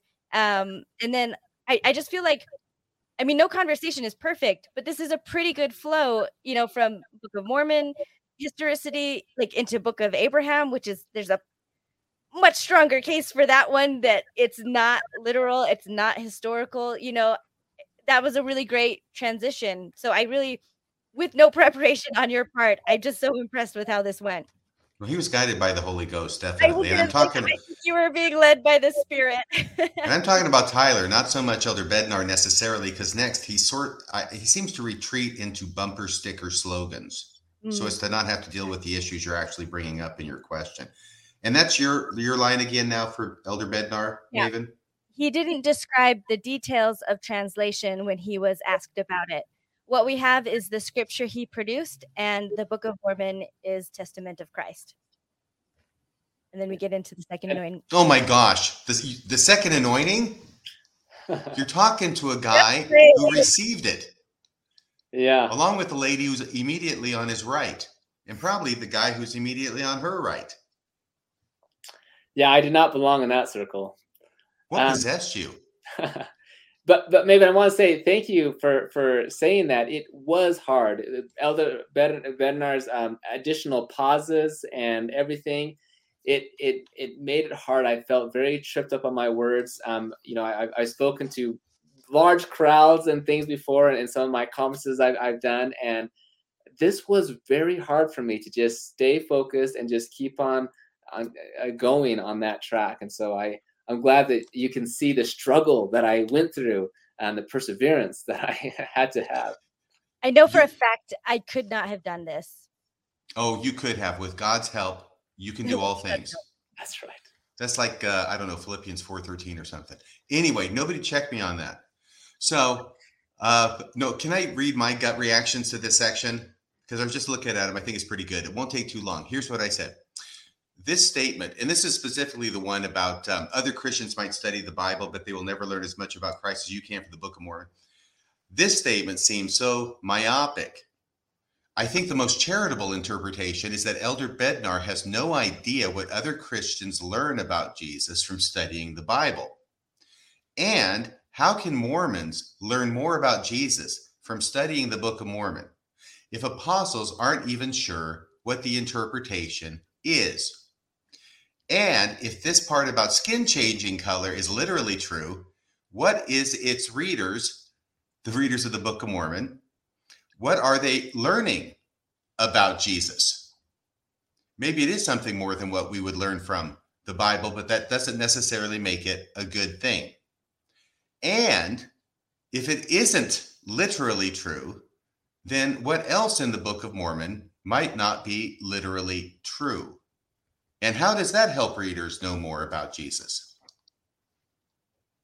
When you can't know which ones to believe literally and which not, which is the same problem.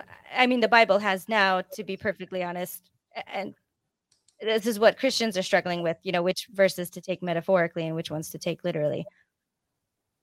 Yes. I, I think part of Elder Bednar's position, though, is reading the Book of Mormon. No, nobody can read the Book of Mormon honestly without without the accompanying of the Spirit testifying that the words are true, and you get that stronger than you would from reading the Bible, and that is. A, a, a teaching that is often given. You know, you, you mm-hmm. can't even say the Book of Mormon or the name of the church without the Spirit giving its witness that it's true. And and so by that conclusion, that is uh, what he's getting at, I think, also. Okay. I mean, Sorry, that's a good point, but it's a point. Right. It's So really- perspective. Right. I mean, that's Right. Hmm. Anyway. I just want to share a real quick story from my mission. We, my companion and I, were teaching a woman who had some familiarity with the church. She was Polynesian, so she she seemed like really golden. She just didn't have a testimony of the Book of Mormon. And so when we were doing our daily planning and planning our lesson for that day, uh, for her, my companion and I decided that you know we should like really put it to the test right there with her. Like we would ask her to pray. We were going to read some scriptures. We carefully selected them out, and we were going to ask her to pray and ask God if it was not true. And so we we did that. We even all like we all three knelt on the floor. She said a prayer asking God to let her know if the if if it was true or not. And and we waited and I started to feel the spirit really strongly. I felt like a burning in the bosom and I almost thought like I think maybe I should say something cuz I I again I I'm totally into this. I think this is really real. So obviously if I'm feeling it um, it's the Holy Ghost. It's not something generated within me. So she has to be feeling it. But I didn't. I was waiting for her to kind of say something. And so, I mean, and at this point, I was really patient because the the waiting and the silence, it's not always a manipulative tactic. It's a great one for teaching. It's it's actually like I think one of the best ones I've ever like I used the most. And this was also something we did as a missionary. So uh, we were just waiting, and I just thought for sure she was gonna say, "I I feel it," but she didn't. After a while, like when she felt awkward enough, she just said, like, I don't feel it. And I just remember just feeling like a, defla- a deflated balloon and feeling so crushed because I really felt that I had felt it strongly. And so I felt like it was testifying, you know, and this was a problem though. I believed she was sincerely asking. And so I couldn't kind of fall back on the well, I felt it. So if she didn't feel it, then I know she wasn't sincere. I couldn't, I couldn't say that with myself. But when I when we left, um, we asked her to just maybe read some more and pray again. Like uh, we were not expecting that outcome. Genuinely, like I really had full faith that this was gonna like there was gonna be a revelation for her that day. So it's a very different experience um, than what you had Tyler with yours, but which just kind of goes to show how subjective it could be. But my companion also said she felt the spirit. So the two of us did, but the investigator didn't. Well, that seems like a waste. Yeah. That was a struggle for me really to to try to figure that one out. So anyway, we ready to move on? Yeah, second anointing. I can't believe. Oh, that's a small section at least, though. So do I? I'll do Elder Bednar on this one. Okay. Yeah, I could tell when I was talking to him, he didn't want to talk about this in much detail. So I, Yeah, you started off by saying Elder Bednar. So tell me about your second anointing. And I said, uh, yeah, the Book of Mormon is very power is a very powerful book, and one can easily feel the Spirit when you read it. Prior to my mission, I was perhaps obsessed with confirmations of the Spirit and well, seeking to make my calling and election sure. At that time, the way I understood it, that it would happen is that uh, once I proved myself righteous and faithful enough, that Jesus would appear to me and tell me that I had made it. Then Jesus would appear to the prophet and tell him that he told me. The prophet would then call me in, and give me the second anointing. Of course, I, I understand it works differently than that now, but uh, well, at the time, that was my my impression. I'm going to stare at you and pierce right to your soul while I don't say anything for about 10 seconds. Then Elder Bednar says, Yeah, man, I'm going to kill you. No, he says, uh, Yes, well, I'll say this. If someone is focused on that goal, then they most likely aren't going to get it. Period. End of statement by Elder Bednar. End of that section on the second anointing. Can I share with you my thoughts? They're not that many. But the thoughts that came to me was this sounds a bit supercilious coming from a guy who has already received his second anointing. It's like he's putting you down for trying to get the second anointing. And I also note that he tacitly agrees with you, by the way, somewhat important, about the existence of the second anointing because he doesn't challenge that. I think that most people who have studied this issue and listened to this podcast or other podcasts recognize that there really is, Virginia, a second anointing. But he's tacitly admitting it as well. He only challenges the way of obtaining it, whether if you're focused on it, you're probably not going to get it. And how does what Elder Bednar said about not being focused on it as a goal compare with what Joseph Smith said on the subject? which I looked up. and quoted from Teachings of the Prophet Joseph Smith, page 299, where Joseph Smith said, I would exhort you to go on and continue to call upon God until you make your calling and election sure for yourselves by obtaining this more sure word of prophecy and wait patiently for the promise until you obtain it. It sounds like Joseph Smith was encouraging something different. He was encouraging members to focus on it a great deal. And now Elder Bednar saying, yeah, if you focus on it, you're probably not going to get it. Yeah, why would you not want to? It's, there's just so many righteous desires, I guess, that people can have. But I, I, in a way, it's, I mean, there is this idea that you shouldn't ever be looking for anything. And so I do feel like this is a common criticism. I think among priesthood in general, like there's this an idea. I think you guys do like this guy's trying to move up, you know, and um, and then of course as a woman anytime you're bringing up the sexism or the fact that the women don't have the priesthood or have any leadership it, it's often treated that way as well as if we're seeking uh you know the honor of it you know instead of thinking i mean like this really started to become a problem for me as a missionary because when i have a convert like the other the elders could baptize theirs but i couldn't baptize mine and i i just i just couldn't help but wonder why not and so anyway it's just amazing that something can be so easily twisted when it's on the one hand when they want to talk about it as this like amazing your power of God to do ordinances, sealing ordinances, essential ordinances for salvation. But when a woman wants to do it, then it's just like, ah, you're just, you know, you're just wanting it for vanity or whatever. Like you should be fine not ever having it. And so to kind of do that with the second anointing, like the second anointing means you you've made it. You're that dedicated to God that you've been selected out. You're absolutely right, and I hear everything you're saying. I just want to add that um, the, the, overall context of, the, of this, of course, is that even though you, I, and Tyler, and everybody listening into this program is in the know, we're not supposed to know about the existence of the second anointing. More than the general one that a lot of us did have. Do you mean the first anointing? I mean, no, like the the general idea. I think Tyler, you were kind of alluding to. Like, there's this idea. We hear about it. We think it's something that kind of individually happens. That like maybe God would tell us. That that was what I thought. That yeah. if I lived my life righteous enough, maybe sometime towards the end before I died, I I would have some kind of really amazing uh, spiritual experience where God basically lets me know I've made it and I can relax and die happy. I guess you know, but that's not what it is. So yeah, I, you know, well, you know, I, this was very interesting. I, I have, I had a couple impressions when I was talking to Elder Bednar, and it might surprise you what uh, those impressions were, and they could be completely wrong. But just watching his eyes, his body language, and and the sensations, the feelings, I felt that the problem that I had when explaining this and there was more that I said than just this. is just my recollection, the summary of it. The problem was not that I was seeking the second anointing, because that's something that can be done.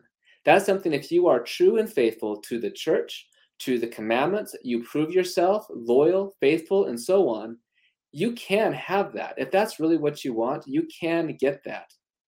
The issue, and this is when it this is this is just my impression is when I started talking about I would see the Savior, that he would appear uh, to me and tell me I am saved. And then he would tell the prophet. And that's why I'm saying, oh, I understand things work differently. Because I no longer believe that all the apostles have seen Jesus Christ, for example.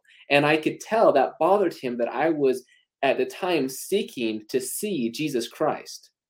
And so that's what I felt like he almost had a bigger problem with that I would get my own witness in, in terms of actually seeing Jesus Christ, something that I feel they haven't done. And and and yet Denver Snuffer and others have you know uh, proclaimed that they have, and that could be very problematic. And so it's it's more that was more the problem that I was that I was be seeking after Jesus Christ and have a physical manifestation and appearance of Him, and telling me I'm saved that was the issue because the second anointing that's something that we can have all of us can have that in this life if you you know there, there's a protocol that if you follow and so on which has been discussed but um, I, I I'm just I thought that that was interesting, and that's why I actually go to the next section talking about special witnesses because that's when I felt like in the earlier conversation here to kind of tip this hand about this idea of seeing Jesus Christ, and that's why I went into this conversation. And this is one of my favorite sections. Well, I sorry, I have It's okay, Maven. I what you just said is just really interesting to me.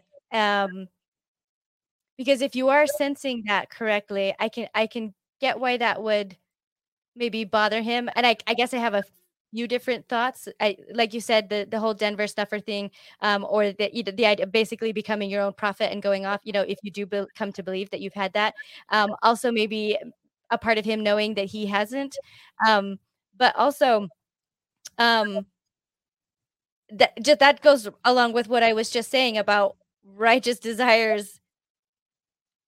Like shouldn't make prophets and apostles upset, and I think it's just fascinating that an apostle, like a witness for Jesus Christ, would be upset at the idea of a member having a very strong experience with Christ. So it it it kind of it really just falls in line with what other Christians say about us is that like these men really do put themselves in between it's more so the prophet, but I feel like this is almost what's happening here that you you are not below him.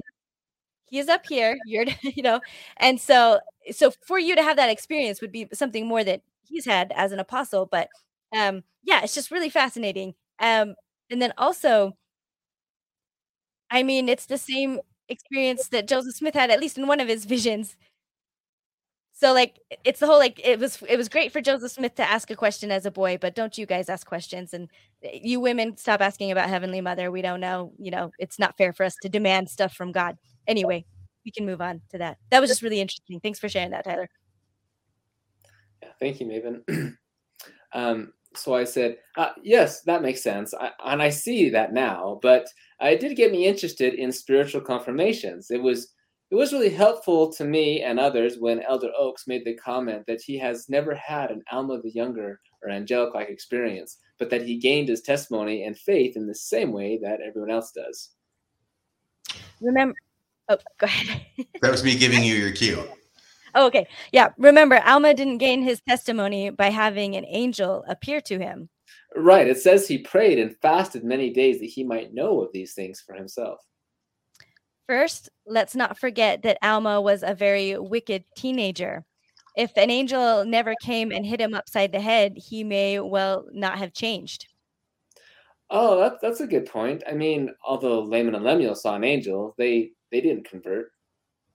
That was a good point. I think almost every member would have thought of that immediately of Laman and Lemuel. So, Yeah, and I I I, I almost had a, a disconnect here when he said that because if if that's what it took, then why doesn't God hit every teenager upside the head and they can all have that Alma the Younger experience, and then they can all decide whether or not to pray and decide what to go? Because he, he the impression was he was saying that had that not have happened, then Alma would have continued being a wicked teenager because he would not have been able to find the enticements of the spirit strong enough to get him back to the good side, so to speak. So I, I felt that I, I see what he was saying, but I felt that was kind of problematic, though. a strange thing to say, for sure. Yeah. And it's also like something they level at, at those who leave, you know, because we don't want to know, right? Um, that even an angel wouldn't help us. So, interesting. And what I, hear that. wh- I'm sorry, what I sense here is a uh, a dimin a diminution, or he's taking the experience of having an angel appear to you and sort of poo-pooing it that it's not important. And it's sort of like, you know, if I haven't had an angel appear to me, then it can't be that important. Yeah, I think we see that as it comes out more in this. Okay, where are we? Um, Um, Mm, I think it, Bednar, is Elder it Bednar. Oh, it's is it still me? Sorry. Yeah, they didn't Oh. follow. Okay, they didn't follow the same path that Alma did. right, which which is again the importance of continued small spiritual confirmations, which is why I think what Elder Oak said was helpful. I mean, he hasn't had any major spiritual vi- visitation as an apostle, yet remains strong and faithful. That was so brave to say. That's amazing. Sorry. Um, uh, yes, the spirit testifies and confirms the truth through our feelings more than a physical experience. Right. I mean, I think it was uh, President Grant who said that he had never seen the Savior, and he doesn't know anybody who has. Yet it is interesting, many members think that all, or at least some, of the apostles have literally seen Christ. Um, This is my this is my parenthetical remark. He didn't respond. He just shakes his head in agreement and says something. He did say something. He was, you know, about again maybe witness from the from the spirit is the confirmation or something like this. Um, so so I continued to press a little bit more on this. I said, so why why do you think it is that so many members are under this impression? I mean, some members will even testify that of course they have seen Christ because they are quote special witnesses of Christ. Um, sorry. That's the problem and misunderstanding right there. We are not special witnesses of Christ. We are special witnesses of the name of Christ. That was another shocking thing to me. Um, because I just don't think. I mean, again, we're just we're playing really semantic games here with just like little tiny words and you know where they're placed. Um, it actually reminds me of of The Office, um, the the ongoing joke about assistant manager and assistant to the manager. That's this kind of distinction here. And when I was serving as a missionary, there was a, a DVD that they were pushing pretty hard. That I'm pretty sure the title of it was "Special Witnesses of Christ." Um, it was not "Special Witnesses of the Name of Christ." I'm 100% sure on that. So, Yeah, I remember that DVD. We we use that often. Is that the one that came out in the year 2000? Uh, somewhere never around there. Yeah, I mean, it, Maybe later than that. A little bit later than that. I feel like because I served in 2008 and I felt like it was still pretty new-ish, not brand brand new, but yeah, somewhere around there. Anyway, um, so okay, I got That's lost. why I said right. That's a good point. I know Elder Oaks has also talked about that.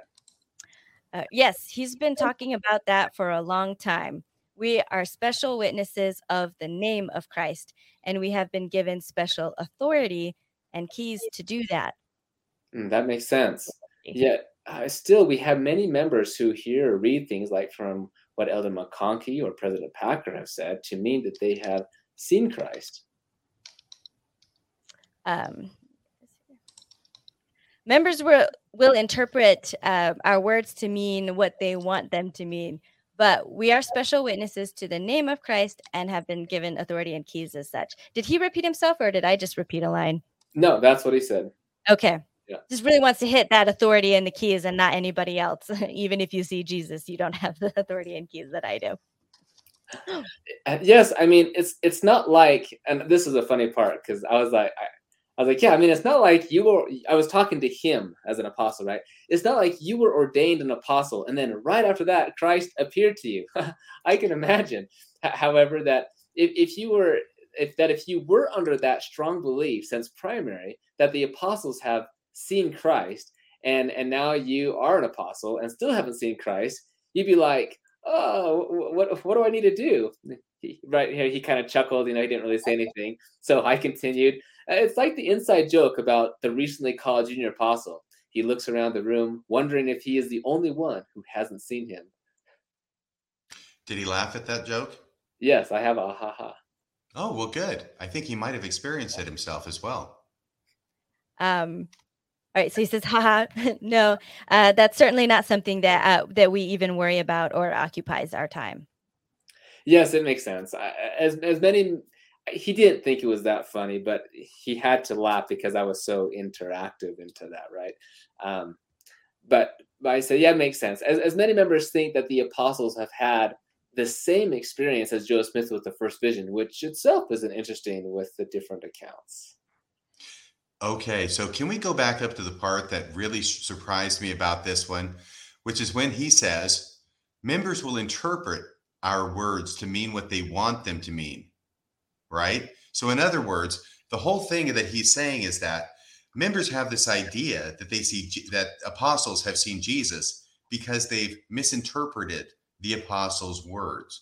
This isn't a message that the apostles have tried to get across. Somehow, even though the apostles have never indicated at all that they've seen Jesus. All these thousands, if not millions, of members believe they have for some inexplicable reason. They've all come to this irrational conclusion on their own. It's like mass uh, hypnosis. And, you know, this is just so ridiculous to me. I did a podcast uh, some time ago about have LDS apostles seen Jesus, which where I canvassed the issue and I showed that in all these correlated manuals that are, you know, sanctioned by the LDS Church and its leaders, they are trying to push the idea that apostles have seen Jesus.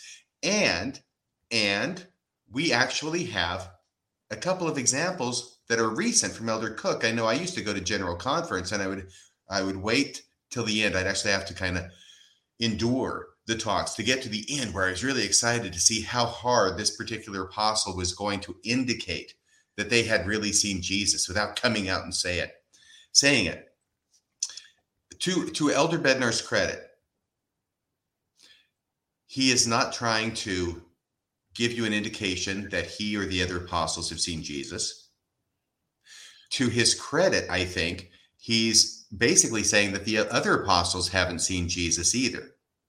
He's not trying to say, well, some of them maybe they have, but I feel like he's speaking for them as well as himself on this when he says that members have misinterpreted what we, our words, right, as apostles. The thought did come to me that if you just said we haven't seen Jesus, it's hard to misinterpret that, but apparently they're not going to go there. And yet we have a certain apostle. Oh, and I also want to give Elder Bednar credit for the fact that I do not think, I cannot recall him as being one of the apostles who have played this word game, this particular word game, about trying to indicate they've seen Jesus without coming out and saying it. And I think anybody who's been a Mormon more than five minutes knows what I'm talking about. But there is an apostle well, who has just just real quick. Oh, that's an important thing that you said about giving Elder Bednar credit about this. I just two things. One, if you just read the transcript on its own, you'll also notice he didn't ever say that he or or that he has never seen Christ or that none of the apostles seen Christ.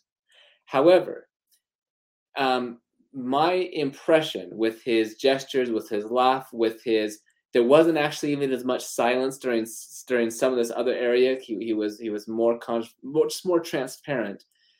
To me, I I I left this conversation because it was as clear as clear can be that he had never seen Jesus Christ and he has talked openly with other brethren. This is my impression.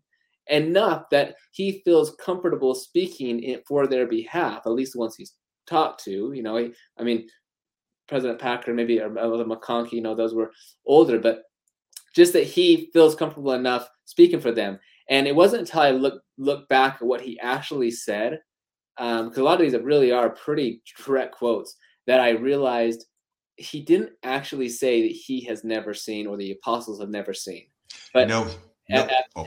Right. But at the time, I felt that that was so that was, that was so clear that I, I didn't need to bring it up anymore. Well, it's very clear to me. He doesn't have to say we've never seen it. If you say these members believe that they've seen Jesus, and he says, well, that's because they're misinterpreting what we say.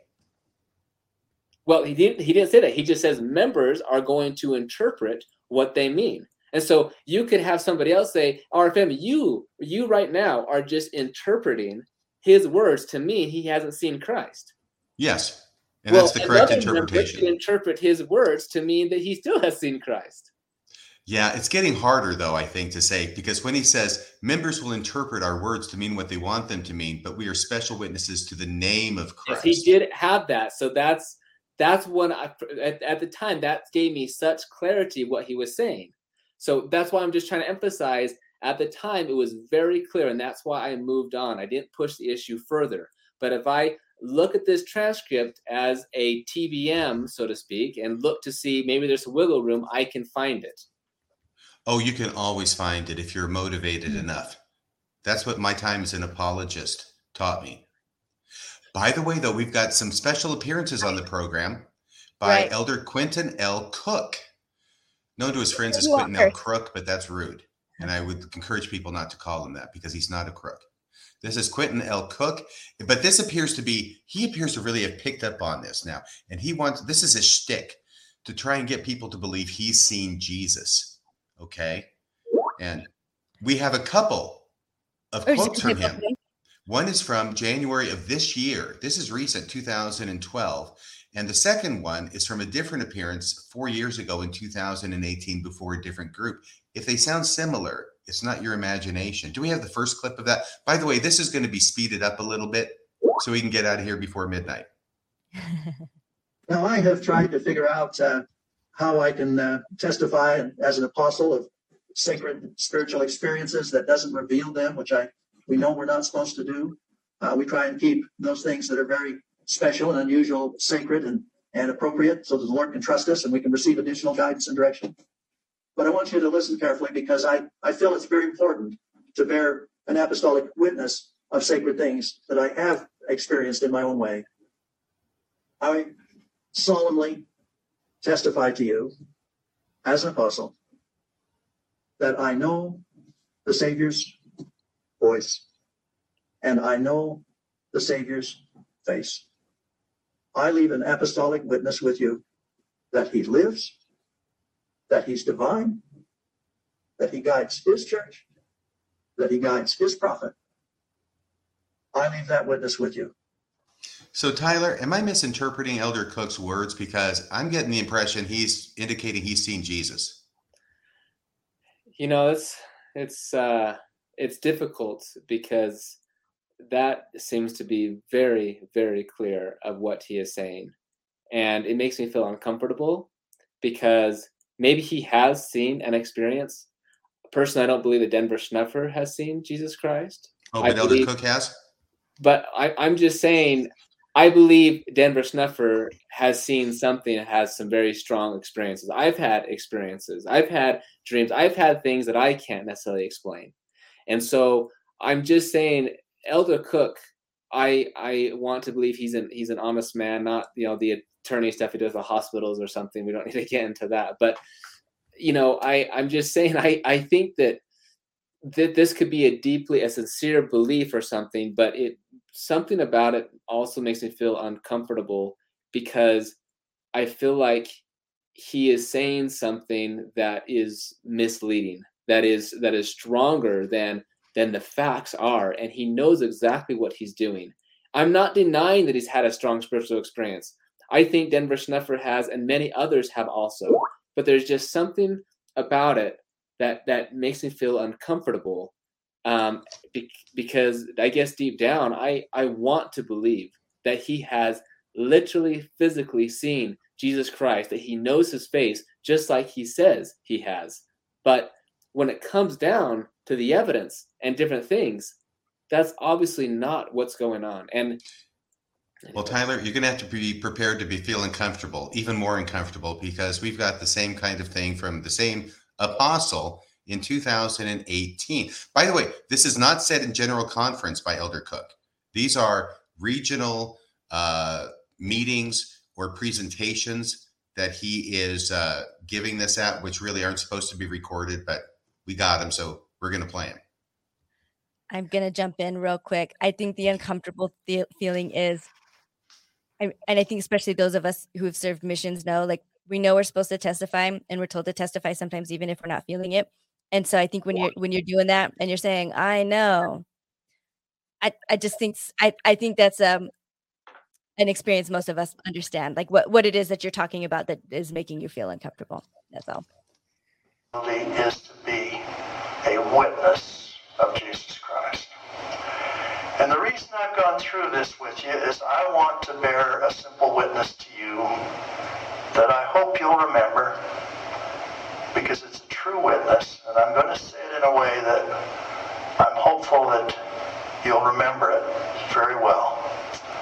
I had had experiences that were a very spiritual nature before that had them even more so since being called to the 12.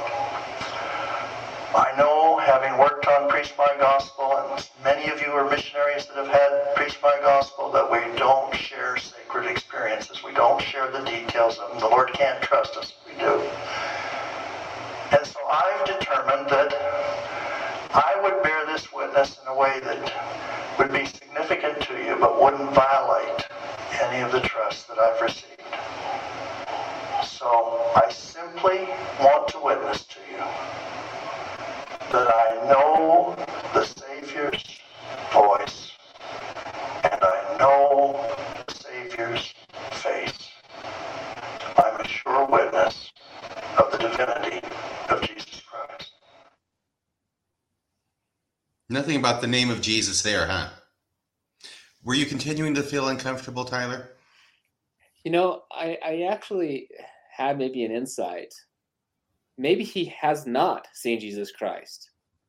And yet he feels so strongly that Christ does live and that he's a witness of him. And it would be a violation of him to outright bold faced lie and directly say, I have seen Jesus Christ face to face as a man speaketh unto a friend. Well, Exodus 33 11. Um, you know, it, it would, that would be a bold faced lie for him to say that. And that would violate the trust that he feels he has with God. That would that would go against his ethics and morals. So, he'll just deceive. It, it, eh, yeah, because it's because it's a bold, direct deceiving. However, if he can word it in such a way where there's the, the plausibility, I didn't actually say I saw him. I just insinuated. They're they're interpreted that way. That allows him to maintain his moral agency, however he's decided to interpret that. Um, maybe that's actually what he's really tipping his hand at. Maven, what do you think about this? I don't know. I know you've done episodes before about lying for the Lord, and I do feel that as um like as a believer and as a missionary, I really I really did believe in Jesus a lot. I just I feel like sometimes I might have overplayed my hand sometimes, but I also felt it was okay because it was about Jesus, you know. And I I honestly felt like even if um I wasn't feeling as strongly as something that I was saying, you know, or testifying of, I still felt that it was true, and so that the spirit could still maybe like testify it to somebody else. Um, so I I was iffy with this, and I in a way I, I not quite that bold faced. I would not have said like that I Jesus, but I really felt that I did know him, you know, and I. I I think we're giving him a, a little too much credit, though. I, to be honest, it's a bit much for me. okay, without saying he's a liar, all right. He's he's trying to deceive his audience. And what he's trying to do, by the way, trying to deceive somebody without technically lying is much more difficult to do. It requires a lot more thought. It requires a lot more planning and premeditation to equivocate on something, to say something that's technically true. I don't even, th- I think he's gone beyond that line, actually, unless he's talking about looking at the cover of the Ensign magazine so he, he knows the Savior's face, right? but and heard his voice, unless he's talking about the scriptures and you know the doctrine and covenants, right, Tyler? Where it says if you read these these revelations, then you've heard my voice, even though you know I'm reading them. Radio Free Mormon could read them, and you're hearing God's voice. So if, unless you get to some kind of metaphysical kind of interpretation, but seeing his face, no, you have gone too far as far as I'm concerned. And that's where he goes over the line, not just from deceiving, but to actually prevaricating. And hopefully well, he says, will, I know yes. his face. Yeah. I he didn't say I have seen his face. So how does he know his face if he hasn't seen it? Well, the, there, Jesus that, that allows subjective interpretation, right? I can't yeah. say I know your face if I haven't seen it. Uh, well, I think RFM, you have been apologist for how long? I'm pretty sure you could come up with an explanation of why somebody can say I know their face even though they haven't seen it. Besides, no. we, and, and and let's not forget that an eyewitness account is though is the is the least uh, you know, uh, uh as the lowest tier of evidence that there is. You know. Oh, I don't believe that's true. Well, in in terms of in terms of you know DNA forensic evidence, this is what I'm talking about, right? I'm saying an eyewitness account is it's it's it's we use it more than we should, and I'll, I'll, I I think it's interesting with that he's making this this strong statements that is directly insinuating that he has seen Christ but he is not directly saying it, which which allows him to feel comfortable that he is not actually lying. he's not directly lying. Because here's the real rub. What experience can he possibly what experience can he possibly have where uh, where it would be too sacred to share? For, when we look at Joe Smith, I saw Jesus Christ, right? I, I, I, DC 76, you know, 23, you know, I, I you know, I, I, saw him on the right hand of God. Behold, that they are the world's armor created by him. You know, I, it is very clear, very direct. You, you, I mean, you can't even fathom an experience that possibly, you know, is greater than than that. You can't just say what the facts are, right? Right. So we're agreeing then at a minimum that he's uh, using language intentionally to give a false impression to his audience. Because he doesn't want to lie. Well, I think it's because he does want to lie without getting caught in it. In other words, he has his he has his way to backtrack. He's trying to get people to believe he's seen he's seen Jesus because I know his face, I know his voice, and all the artful language all around it, right? Always preceded by we're told we're not supposed to share our most sacred experiences because then Jesus can't trust us, you know. Because every time Jesus shows up, he says, Hey, don't tell anybody I was here, right? So Right. That was gonna be something I was gonna say. I, I could understand I, I understand that there can be very spiritual, like very personal spiritual experiences, the whole pearls before swine thing that you wouldn't want to share with people. But when you're calling is to be a witness for Christ. This seems like an exception to me. This seems like exactly the kind of thing that you should be sharing. So it's an odd one. God is just so weird sometimes. Can Mysterious. I make the two? I'm sorry. Can I make the two main points from this? I know we got into a bit of an argument here, or at least a discussion. But uh, the two main points are we have Elder Bednar indicating that none of the apostles have seen Jesus. It's just people misinterpreting their words. Juxtaposed with these two statements by Elder Cook, which I think shows that the fault, dear Brutus, lies not in the members' interpretation, but in the leader's words that the members believe they've seen Jesus. Okay, that's number one. And number two, if I can remember it, is that um, if Elder Bednar is saying that, then why is, if Elder Bednar is saying that the other apostles, including Elder Cook, have not seen Jesus, then why is he trying to suggest that he is? Those are the questions that I have. Yeah. And right now, actually, it's getting late, and I, I don't know how much more is there of this. I'm going to try and stop uh, interrupting, okay, so we can get through this at a decent hour. And, and while we're going back, I just wanted to say too that it's interesting, but if we, it's almost hurts your testimony more if you believe that they actually have seen Jesus Christ, because if if the veil is that thin, and they're having a one-on-one communion with Christ Thursday at the temple, right? On then, the fourth floor uh, right? Uh, uh, uh, well, then how do you explain the past um, teachings, uh, policies, and doctrines that are so hurtful and harmful and hateful? See, if, if you don't think that they've actually had that literal connection to God, then you can just assume that they're being led over time by God, they're doing the best they can, and so on. But if you literally believe they have that literal connection where they see Jesus Christ that frequently and so on, then that really does put all the blame onto God. And then that makes God into a being that is essentially impossible to worship or does not deserve an ethical, reasonable person's adoration. Yeah, I got a feeling those aren't issues that are foremost in Elder Cook's mind. but I hear what you're saying, and those are good points, I think.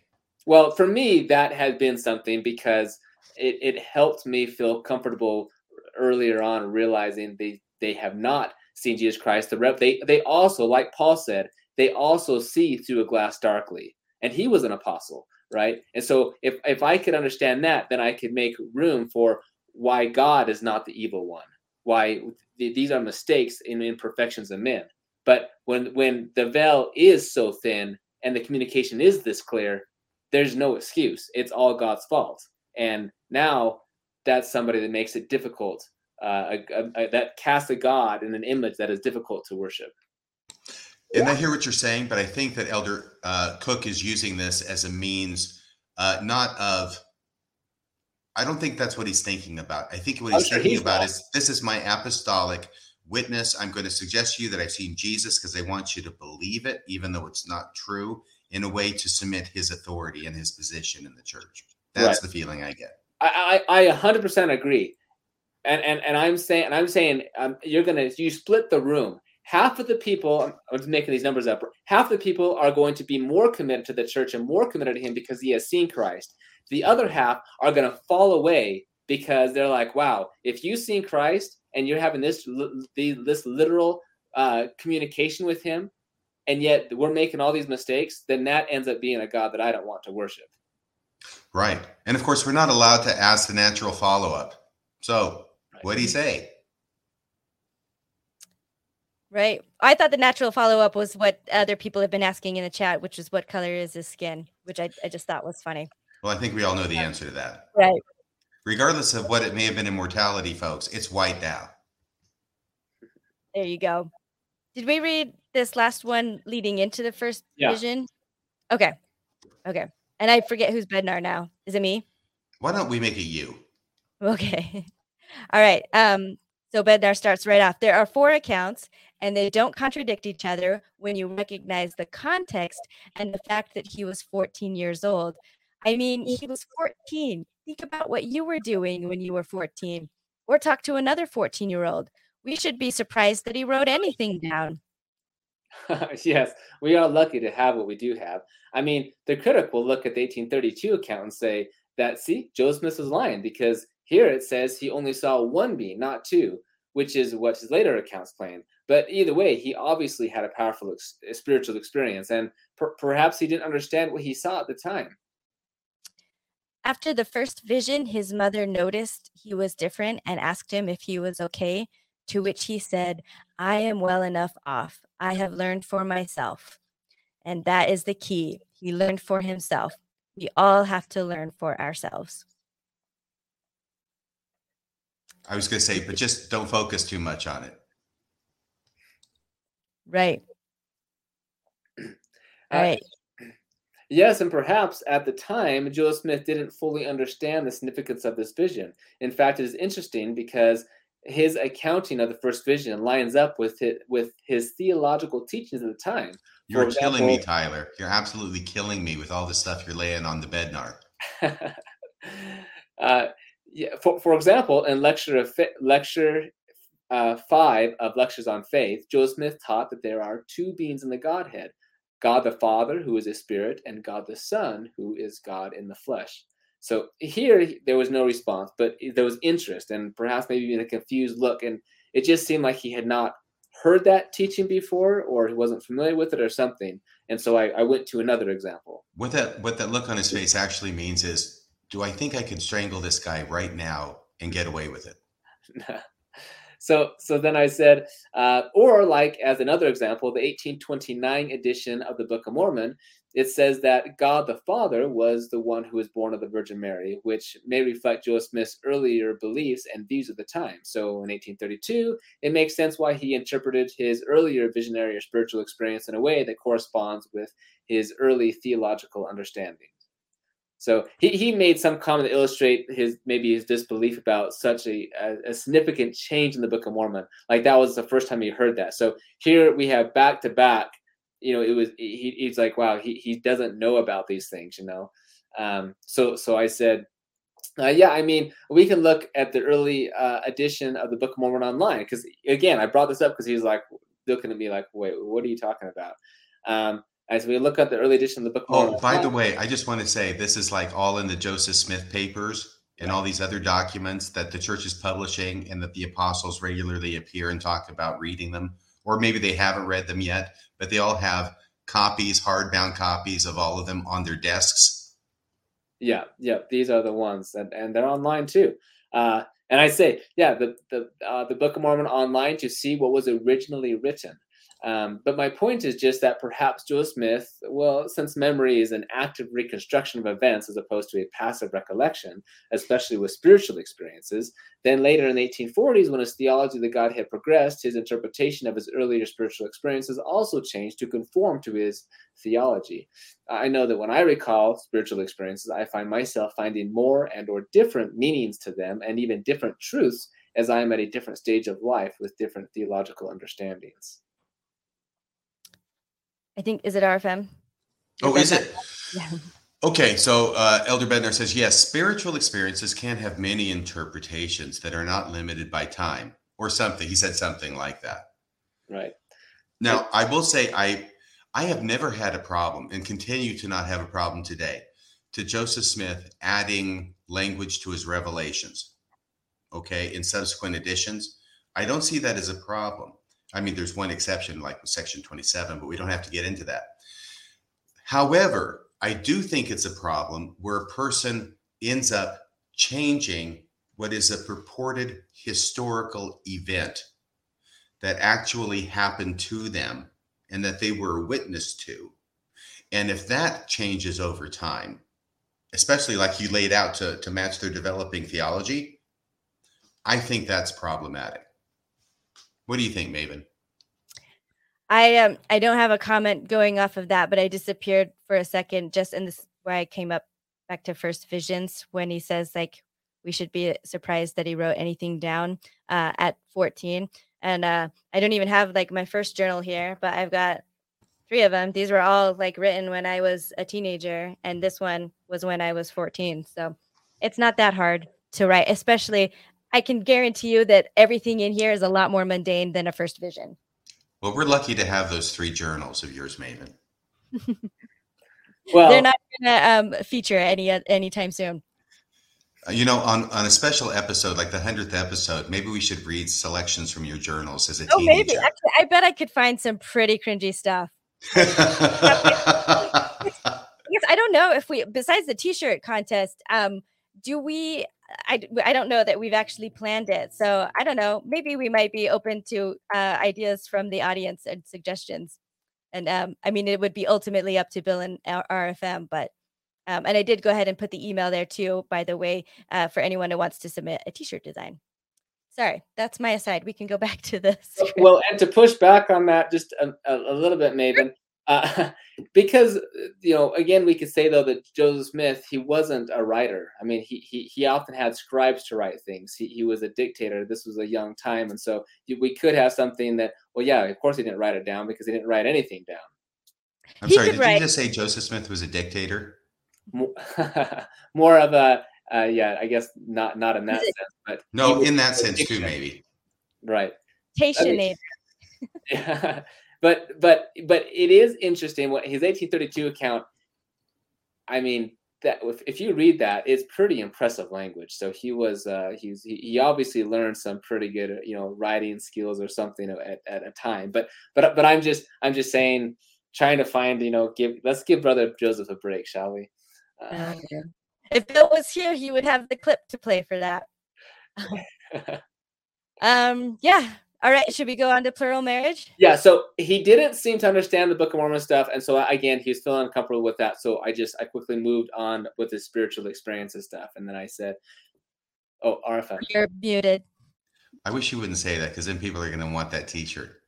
We have a T-shirt that's been submitted with that as a proposed design, which I did not find amusing at all. I must say, we are going to have to really start booking through this. We're already much later than we normally would be, and I'm not sure. Maybe we should see what the audience reaction is to this and see about bringing you back for part two. Tyler, is that okay by you? Yeah, we could do part two. I mean, I think some of that is spiritual epistemology is, you know, is, is powerful to to his get his response on that. We are almost done. There's but- still quite a bit left. And that's what I was scrolling through Yeah. when I was muted, so you wouldn't hear the scroll, and then you didn't hear my voice because I was muted. So I, I do want to get through, but um, I just think that what with the, the hour and the amount of material to get through yet, um, can we just postpone this to a Yeah. part two, Tyler? I apologize. I think everything that we've talked about has been fascinating, and I don't want to give short shrift to the rest of it because that's my first impulse. Oh, let's just rip through the rest of it. But I don't think that's fair to you all did the that all the time teaching did. Sunday school. You know, got to get through the lesson. Oh, I never did that because I never had a point I was trying to make. I should say, as I developed more as a teacher, I came to stop trying to get through everything because that was not a good idea. Right. No, I am fine. We we could finish this later because I do I, I do think some of this other areas of this spiritual epistemology is an important um, discussion to have. I do too. And I know that there's going to be people who want to call and talk to you and ask you some questions. And we usually have two, go ahead and three.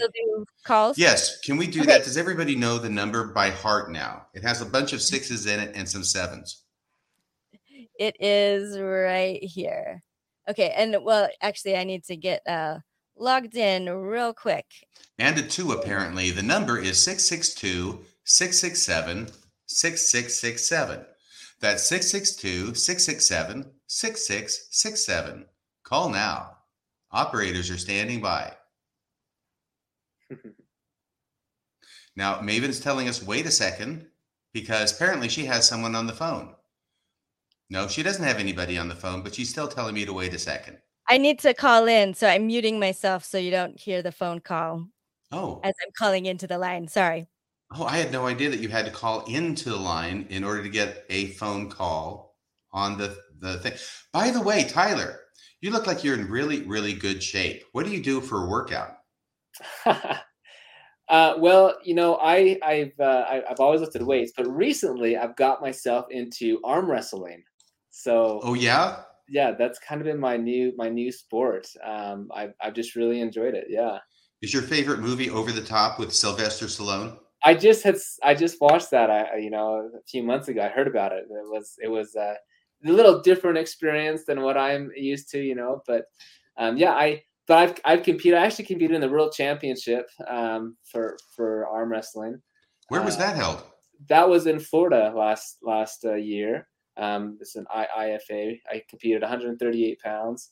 So I, I uh, anyway, it's another story. We can Well, how'd you do?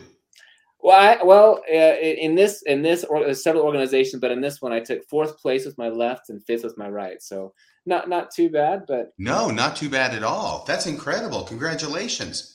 thank Are you left handed? I'm not, but I think my my right and left are closer than other people's, and and so maybe that's why. Well, one day I want to see you arm wrestle Maven. That's all I can say. I, I don't want to lose on camera. Maven, do Uh, we have someone on the line? We do have someone on the line. Is it Elder Bednar? I- I Is it don't- Susan?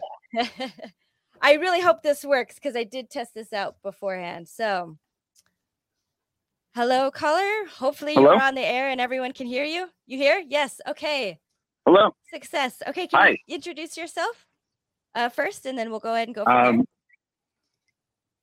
uh, look, my name's Thomas, and I I tried calling in last week, and I had a, a thought or question regarding last week's uh, uh, uh, uh, discussion with the uh, the occult and such.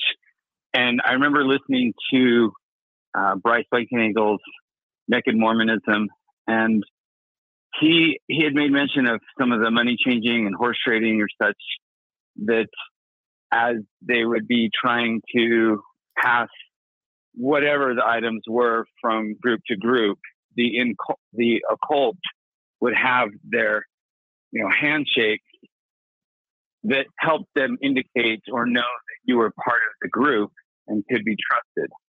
And I've and it it seemed to make sense to me in in the way he explained it that that also could um, be a background for why some of the witnesses or early members of the church, while they may have left the church or been excommunicated, later never denied either the Book of Mormon or parts of their testimony or things that happened while they had disagreements with Joe. They didn't deny X, Y, or Z. And it seemed to fit that there was that occult background that they had made these these oaths that may or may not have later kind of um, became parts of like the temple penalties and such, but that there were earlier penalties and oaths that caused them to hold true to certain aspects because they had made certain oaths on that. Do you feel that there's any validity to that? I guess is my question. What do you think, Maven? I mean, it's it's possible. And I have no I have no idea myself. Maybe Dan, do you have any insight into this, Tyler? Because I've never heard of this before. I just know the covenants that we made in the temple and what they used to make, and so there's certainly a plausibility for all of that, right? But I, I have not. heard of those types of you know if that truly taking place. But it's also kind of an unspoken rule in, in a lot of ways, right? I mean, even as a magician, I mean, you don't literally take an oath, but you you know you know that you kind of have an oath. Yeah, and there's no way you're going to get out of me how I did that thumb trick. Just so you know, don't even try. I just want to say I, I feel um, no compunction about any of my temple covenants. Um, about about I don't think I'm actually really breaking all that many, but um, but not on purpose. They they don't mean anything to me. So I I maybe that was something that mattered back then, but I, I just know I don't feel that way. And maybe Dan Vogel can call in if he has any information on that. And I'll keep an eye on the chat too. Um, thank you, caller. I'm sorry. Yeah, thanks, Thomas. Sorry that uh, oh. we weren't able. I'm sorry. I was say, say thanks, Thomas. Sorry we were we were not able to get you in last week when uh, we had some technical no worries, difficulties. No worries. Thank you so much. Thanks, thanks Thomas. Thomas. We've got two more callers, um, so I'll go ahead and take uh, take the next one. I think I might know who this one is. Um, let's see. First name David. Hello, caller. You are on Hi, the David. line. This is David. Oh. I knew Hi, it. David uh, from up in Idaho. I just had a question for uh, Tyler. As you're speaking with uh, Elder Bednar face to face, what was your sense? Uh, did you feel like he's being evasive? Uh, did you feel like you were getting lawyer speak from him? Uh, you know, or did you feel like, hey, this is a guy bearing his testimony to you, and he's very, very genuine? Because so often we can see in their face and their body language what really is is being said. So I just wanted to get your opinion on that. Yeah, great, great question, David. Um, you know, first off, I think he wanted to know the angle I was coming from. I think that was important for him. I think he wanted to know if I was um, just an, a, a, a, strong fan of his that just wanted to, you know, be at his feet, or if maybe I was, a, you know, an apostate of some sort, or had some angst with the church. Um, so I, I, think he was reserved, trying to trying to get a feel for for, for those types of things, um, and and then some of the specific questions. Um, absolutely, the lawyer type uh, feelings and language came out um, as we kind of see, you know, and dodging certain specific questions. I think they probably those things they've had discussions with because they don't want to give, you know, an, an, opinion that's not official, for example. Um, however, all in all, I felt that what he um, that that he is a sincere believer. That he he was trying to genuinely say um, what he feels and what he believes. And I, I don't feel like he was trying to just totally give me the runaround, except the areas where he knew he needed to. Other than that, I felt like he was trying to be sincere. And I think Anthony. So at, at the end of the day, well, I was just saying. So at the end of the day, did you, you know, Campbell. if you're listening to, I'm so sorry. Go ahead. I was going to say, at the end of the day, did you feel like you'd actually listened to a prophet's voice and and were hearing the word of God, or did you feel like uh, somebody who was just trying to gauge his audience and and and just give the easiest answer he possibly could? Uh, no, I, I I felt that I was, I felt that, um, like I said in the beginning, I felt the fruits of the spirit, you know, many times throughout the conversation, and and and I I feel I feel there was a, a presence and a sense about that that um, was really faith promoting in, in in that way. I mean, there was there there's something about just being a presence, but we talked about this reverence um, that I've had for him for a long time, being on my mission. I feel like, and part of it was his sincerity um, of just listening to my questions and different things. So I, I don't feel that he was you know standoffish and just just kind of you know faking it or anything like that. There was there was certainly sincerity as as we talked. Um I, i'm not sure if that answers the question. Uh, david are you still there? No? yeah i am. Okay i just the one thing i want you to remember from your call in is that i knew your name before you identified yourself. A true prophet well, I have a witness of that, uh, them. Thank you. It's and recorded now. Everybody can know it. Everybody can see it. Thanks, David. Thank you so much. Um, we just have one more, and I think this will be good from there. Um, I think so. I think. Uh, I think. All right, caller, you're on the line. Hi. Um, I just had a quick question, and it, I didn't get a chance to listen to the full um, podcast today because I was out. But this is a question that's my name's Crystal. Sorry. Hi, Crystal. And my question is, it's kind of off. I love all of you so much, and I just appreciate what you do. And it's a little off subject, so if you can't answer it, then I totally get it. But when I went to Carthage Jail when I was younger, I What did you do? telling me that everybody. Well, I went Crystal? to Carthage Crystal? Jail. Uh huh. What yeah. did you do? What did I do? Yeah, that you had to go to Carthage jail. It's a look, it's the defense attorney humor Oh, hour. no. I'm sorry.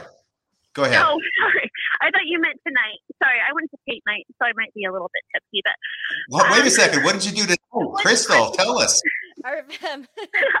I, Go ahead. no, Crystal, I did ahead. not go to Carthage Jail. I went. I went there as a visitor Oh, okay. on a family vacation.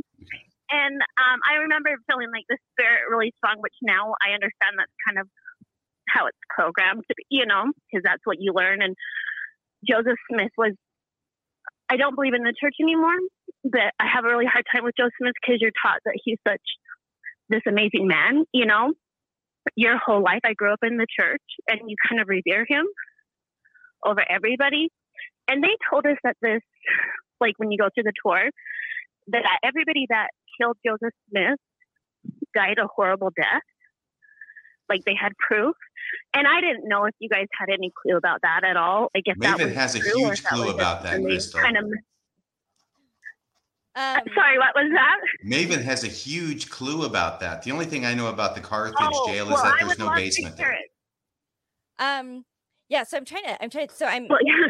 Um, so there's actually a book out. Um, it's not one of the most common and most popular ones, um, but it is called "The Fate of the Persecutors of Joseph Smith," and it's uh, it was Uh-huh. it's a compilation of stories. Uh, so the compiler is a man by, uh, named uh, just N.B. Lundwall, and I don't actually know much about him. Other, I just know that this was compiled. These stories were compiled at the end of the 1940s into the early 1950s, and so it's not so it's it's just affidavit after affidavit from people saying this is the story and I swear to it. And sometimes there's a second person uh, basically serving as a Mhm. witness that the first is correct. However, um, I guess I, maybe to shorten it, and I, I might have more to say on this in the future.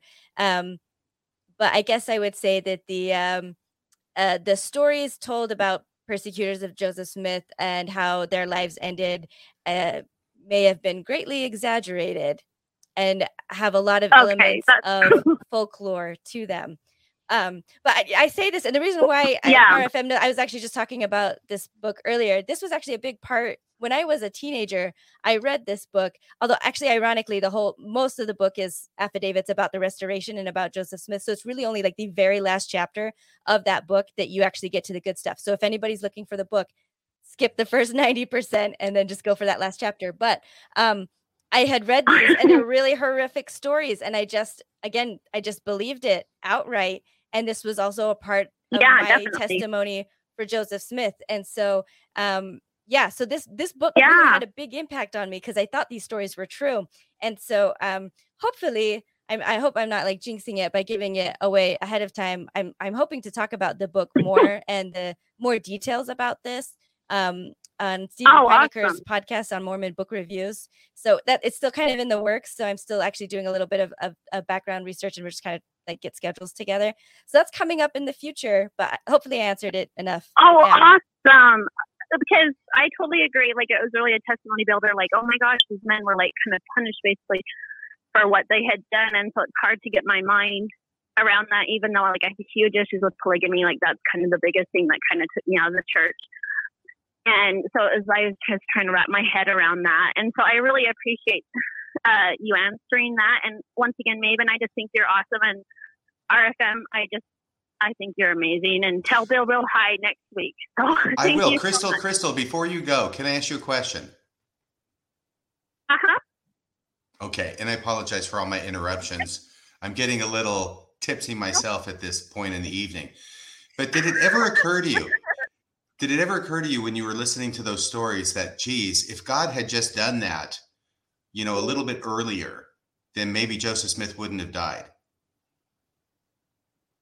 Well, yeah, but that's the problem, right? You don't. They train you not to think past. Oh, well, this is just the truth, right? This is amazing and beautiful. This amazing story, and then you start hearing the nitty gritty of it, and it's like, oh, I feel like an idiot now because I didn't even put two and two together a lot of the time. You I know, it's like June 27th, 1844 is totally God's nap time, and he's asleep.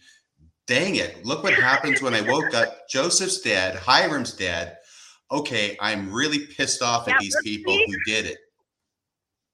I guess I would say maybe an apologetic answer is that you know the the whole agency thing.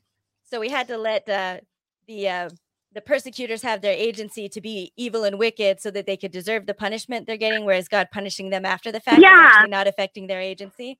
So there's there's my TBM hat for you. Well, and no, and that's true. And I, I just remember like they didn't say anything about Joseph had a gun or anything, so my mind was just blown, like to find out that he actually had a gun and he thought that. You know, it's like they pick and choose, they cherry pick what they're going to tell you to make you feel like your faith is going to improve and have this amazing experience, and to be basically told it's all a lie. You know, it just it's a hard place to be in. So I just really appreciate what you guys do and makes me feel like I'm not alone. So thank you. Hey, Crystal, Crystal, once again, this is serious RFM talking, Mhm. okay? You are not alone. Okay. You are not insane. Thank you. You are normal. You are rational. And the problem that you're having right now is that you're starting to move into a rational position from an irrational position, which strangely is making you think that you're irrational when actually it's the opposite that's the case. And I appreciate that. I really do because I know, like I said, I was born into the church. You know, I'm the youngest of nine. And I never felt good enough. And I, I think a lot of that stems from my, from the church. And because my parents felt like they were forced, like my parents are amazing, amazing people, but it's all the church, you know, that's just how their programs, like, if your kids are not good, it's because the mom fails, it's the mom and so it's kind of a big relief to realize that maybe I don't just because my kids don't choose to serve a mission or live the church, they're still good ki- kids, you know. Yes, And so absolutely. thank you guys. I really appreciate it. You're very So you welcome. did Thank you for calling in? Crystal. Yeah, and and keep Yep, an eye I out. appreciate it. Some of those stories are really I will. All right. Yeah.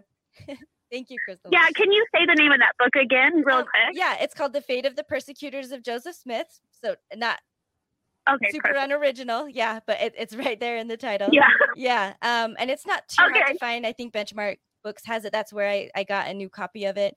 And um, this is one of the things you talked about feeling kind of silly or kind of stupid at, at some of the things and the feelings that you had. And this book was really one of it for me. When I at, now as an adult, like at double the age that I was, maybe a little bit more, reading these stories, I just think how just absolutely ridiculous they are. I felt the same way. Just it, it's kind Yeah. of silly that I didn't see any problem with this when I was reading as a teenager. But you know, what, what can you do? Yeah, yeah, it really makes you feel like an idiot. But I really appreciate it because you guys, you know, a lot of people have the same story where they kind of wake up and, and so I'm looking forward to the future. I am, and I just appreciate you guys. Thank you so much. Thanks. You're welcome. Good night, everybody. Good night. All right, bye. Good night. Thanks everyone for staying so long with the call.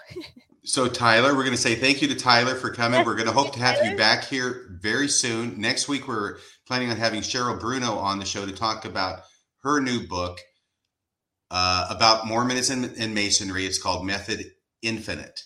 And I'm at least halfway through that book, and I'm going to make it through the rest of it before next week. It's what a book. I'm learning lots of things in this book, some I did not expect to to learn, but it's really, really increasing my understanding, not just about Masonry and Mormonism, but about Mormonism, period. Sounds exciting.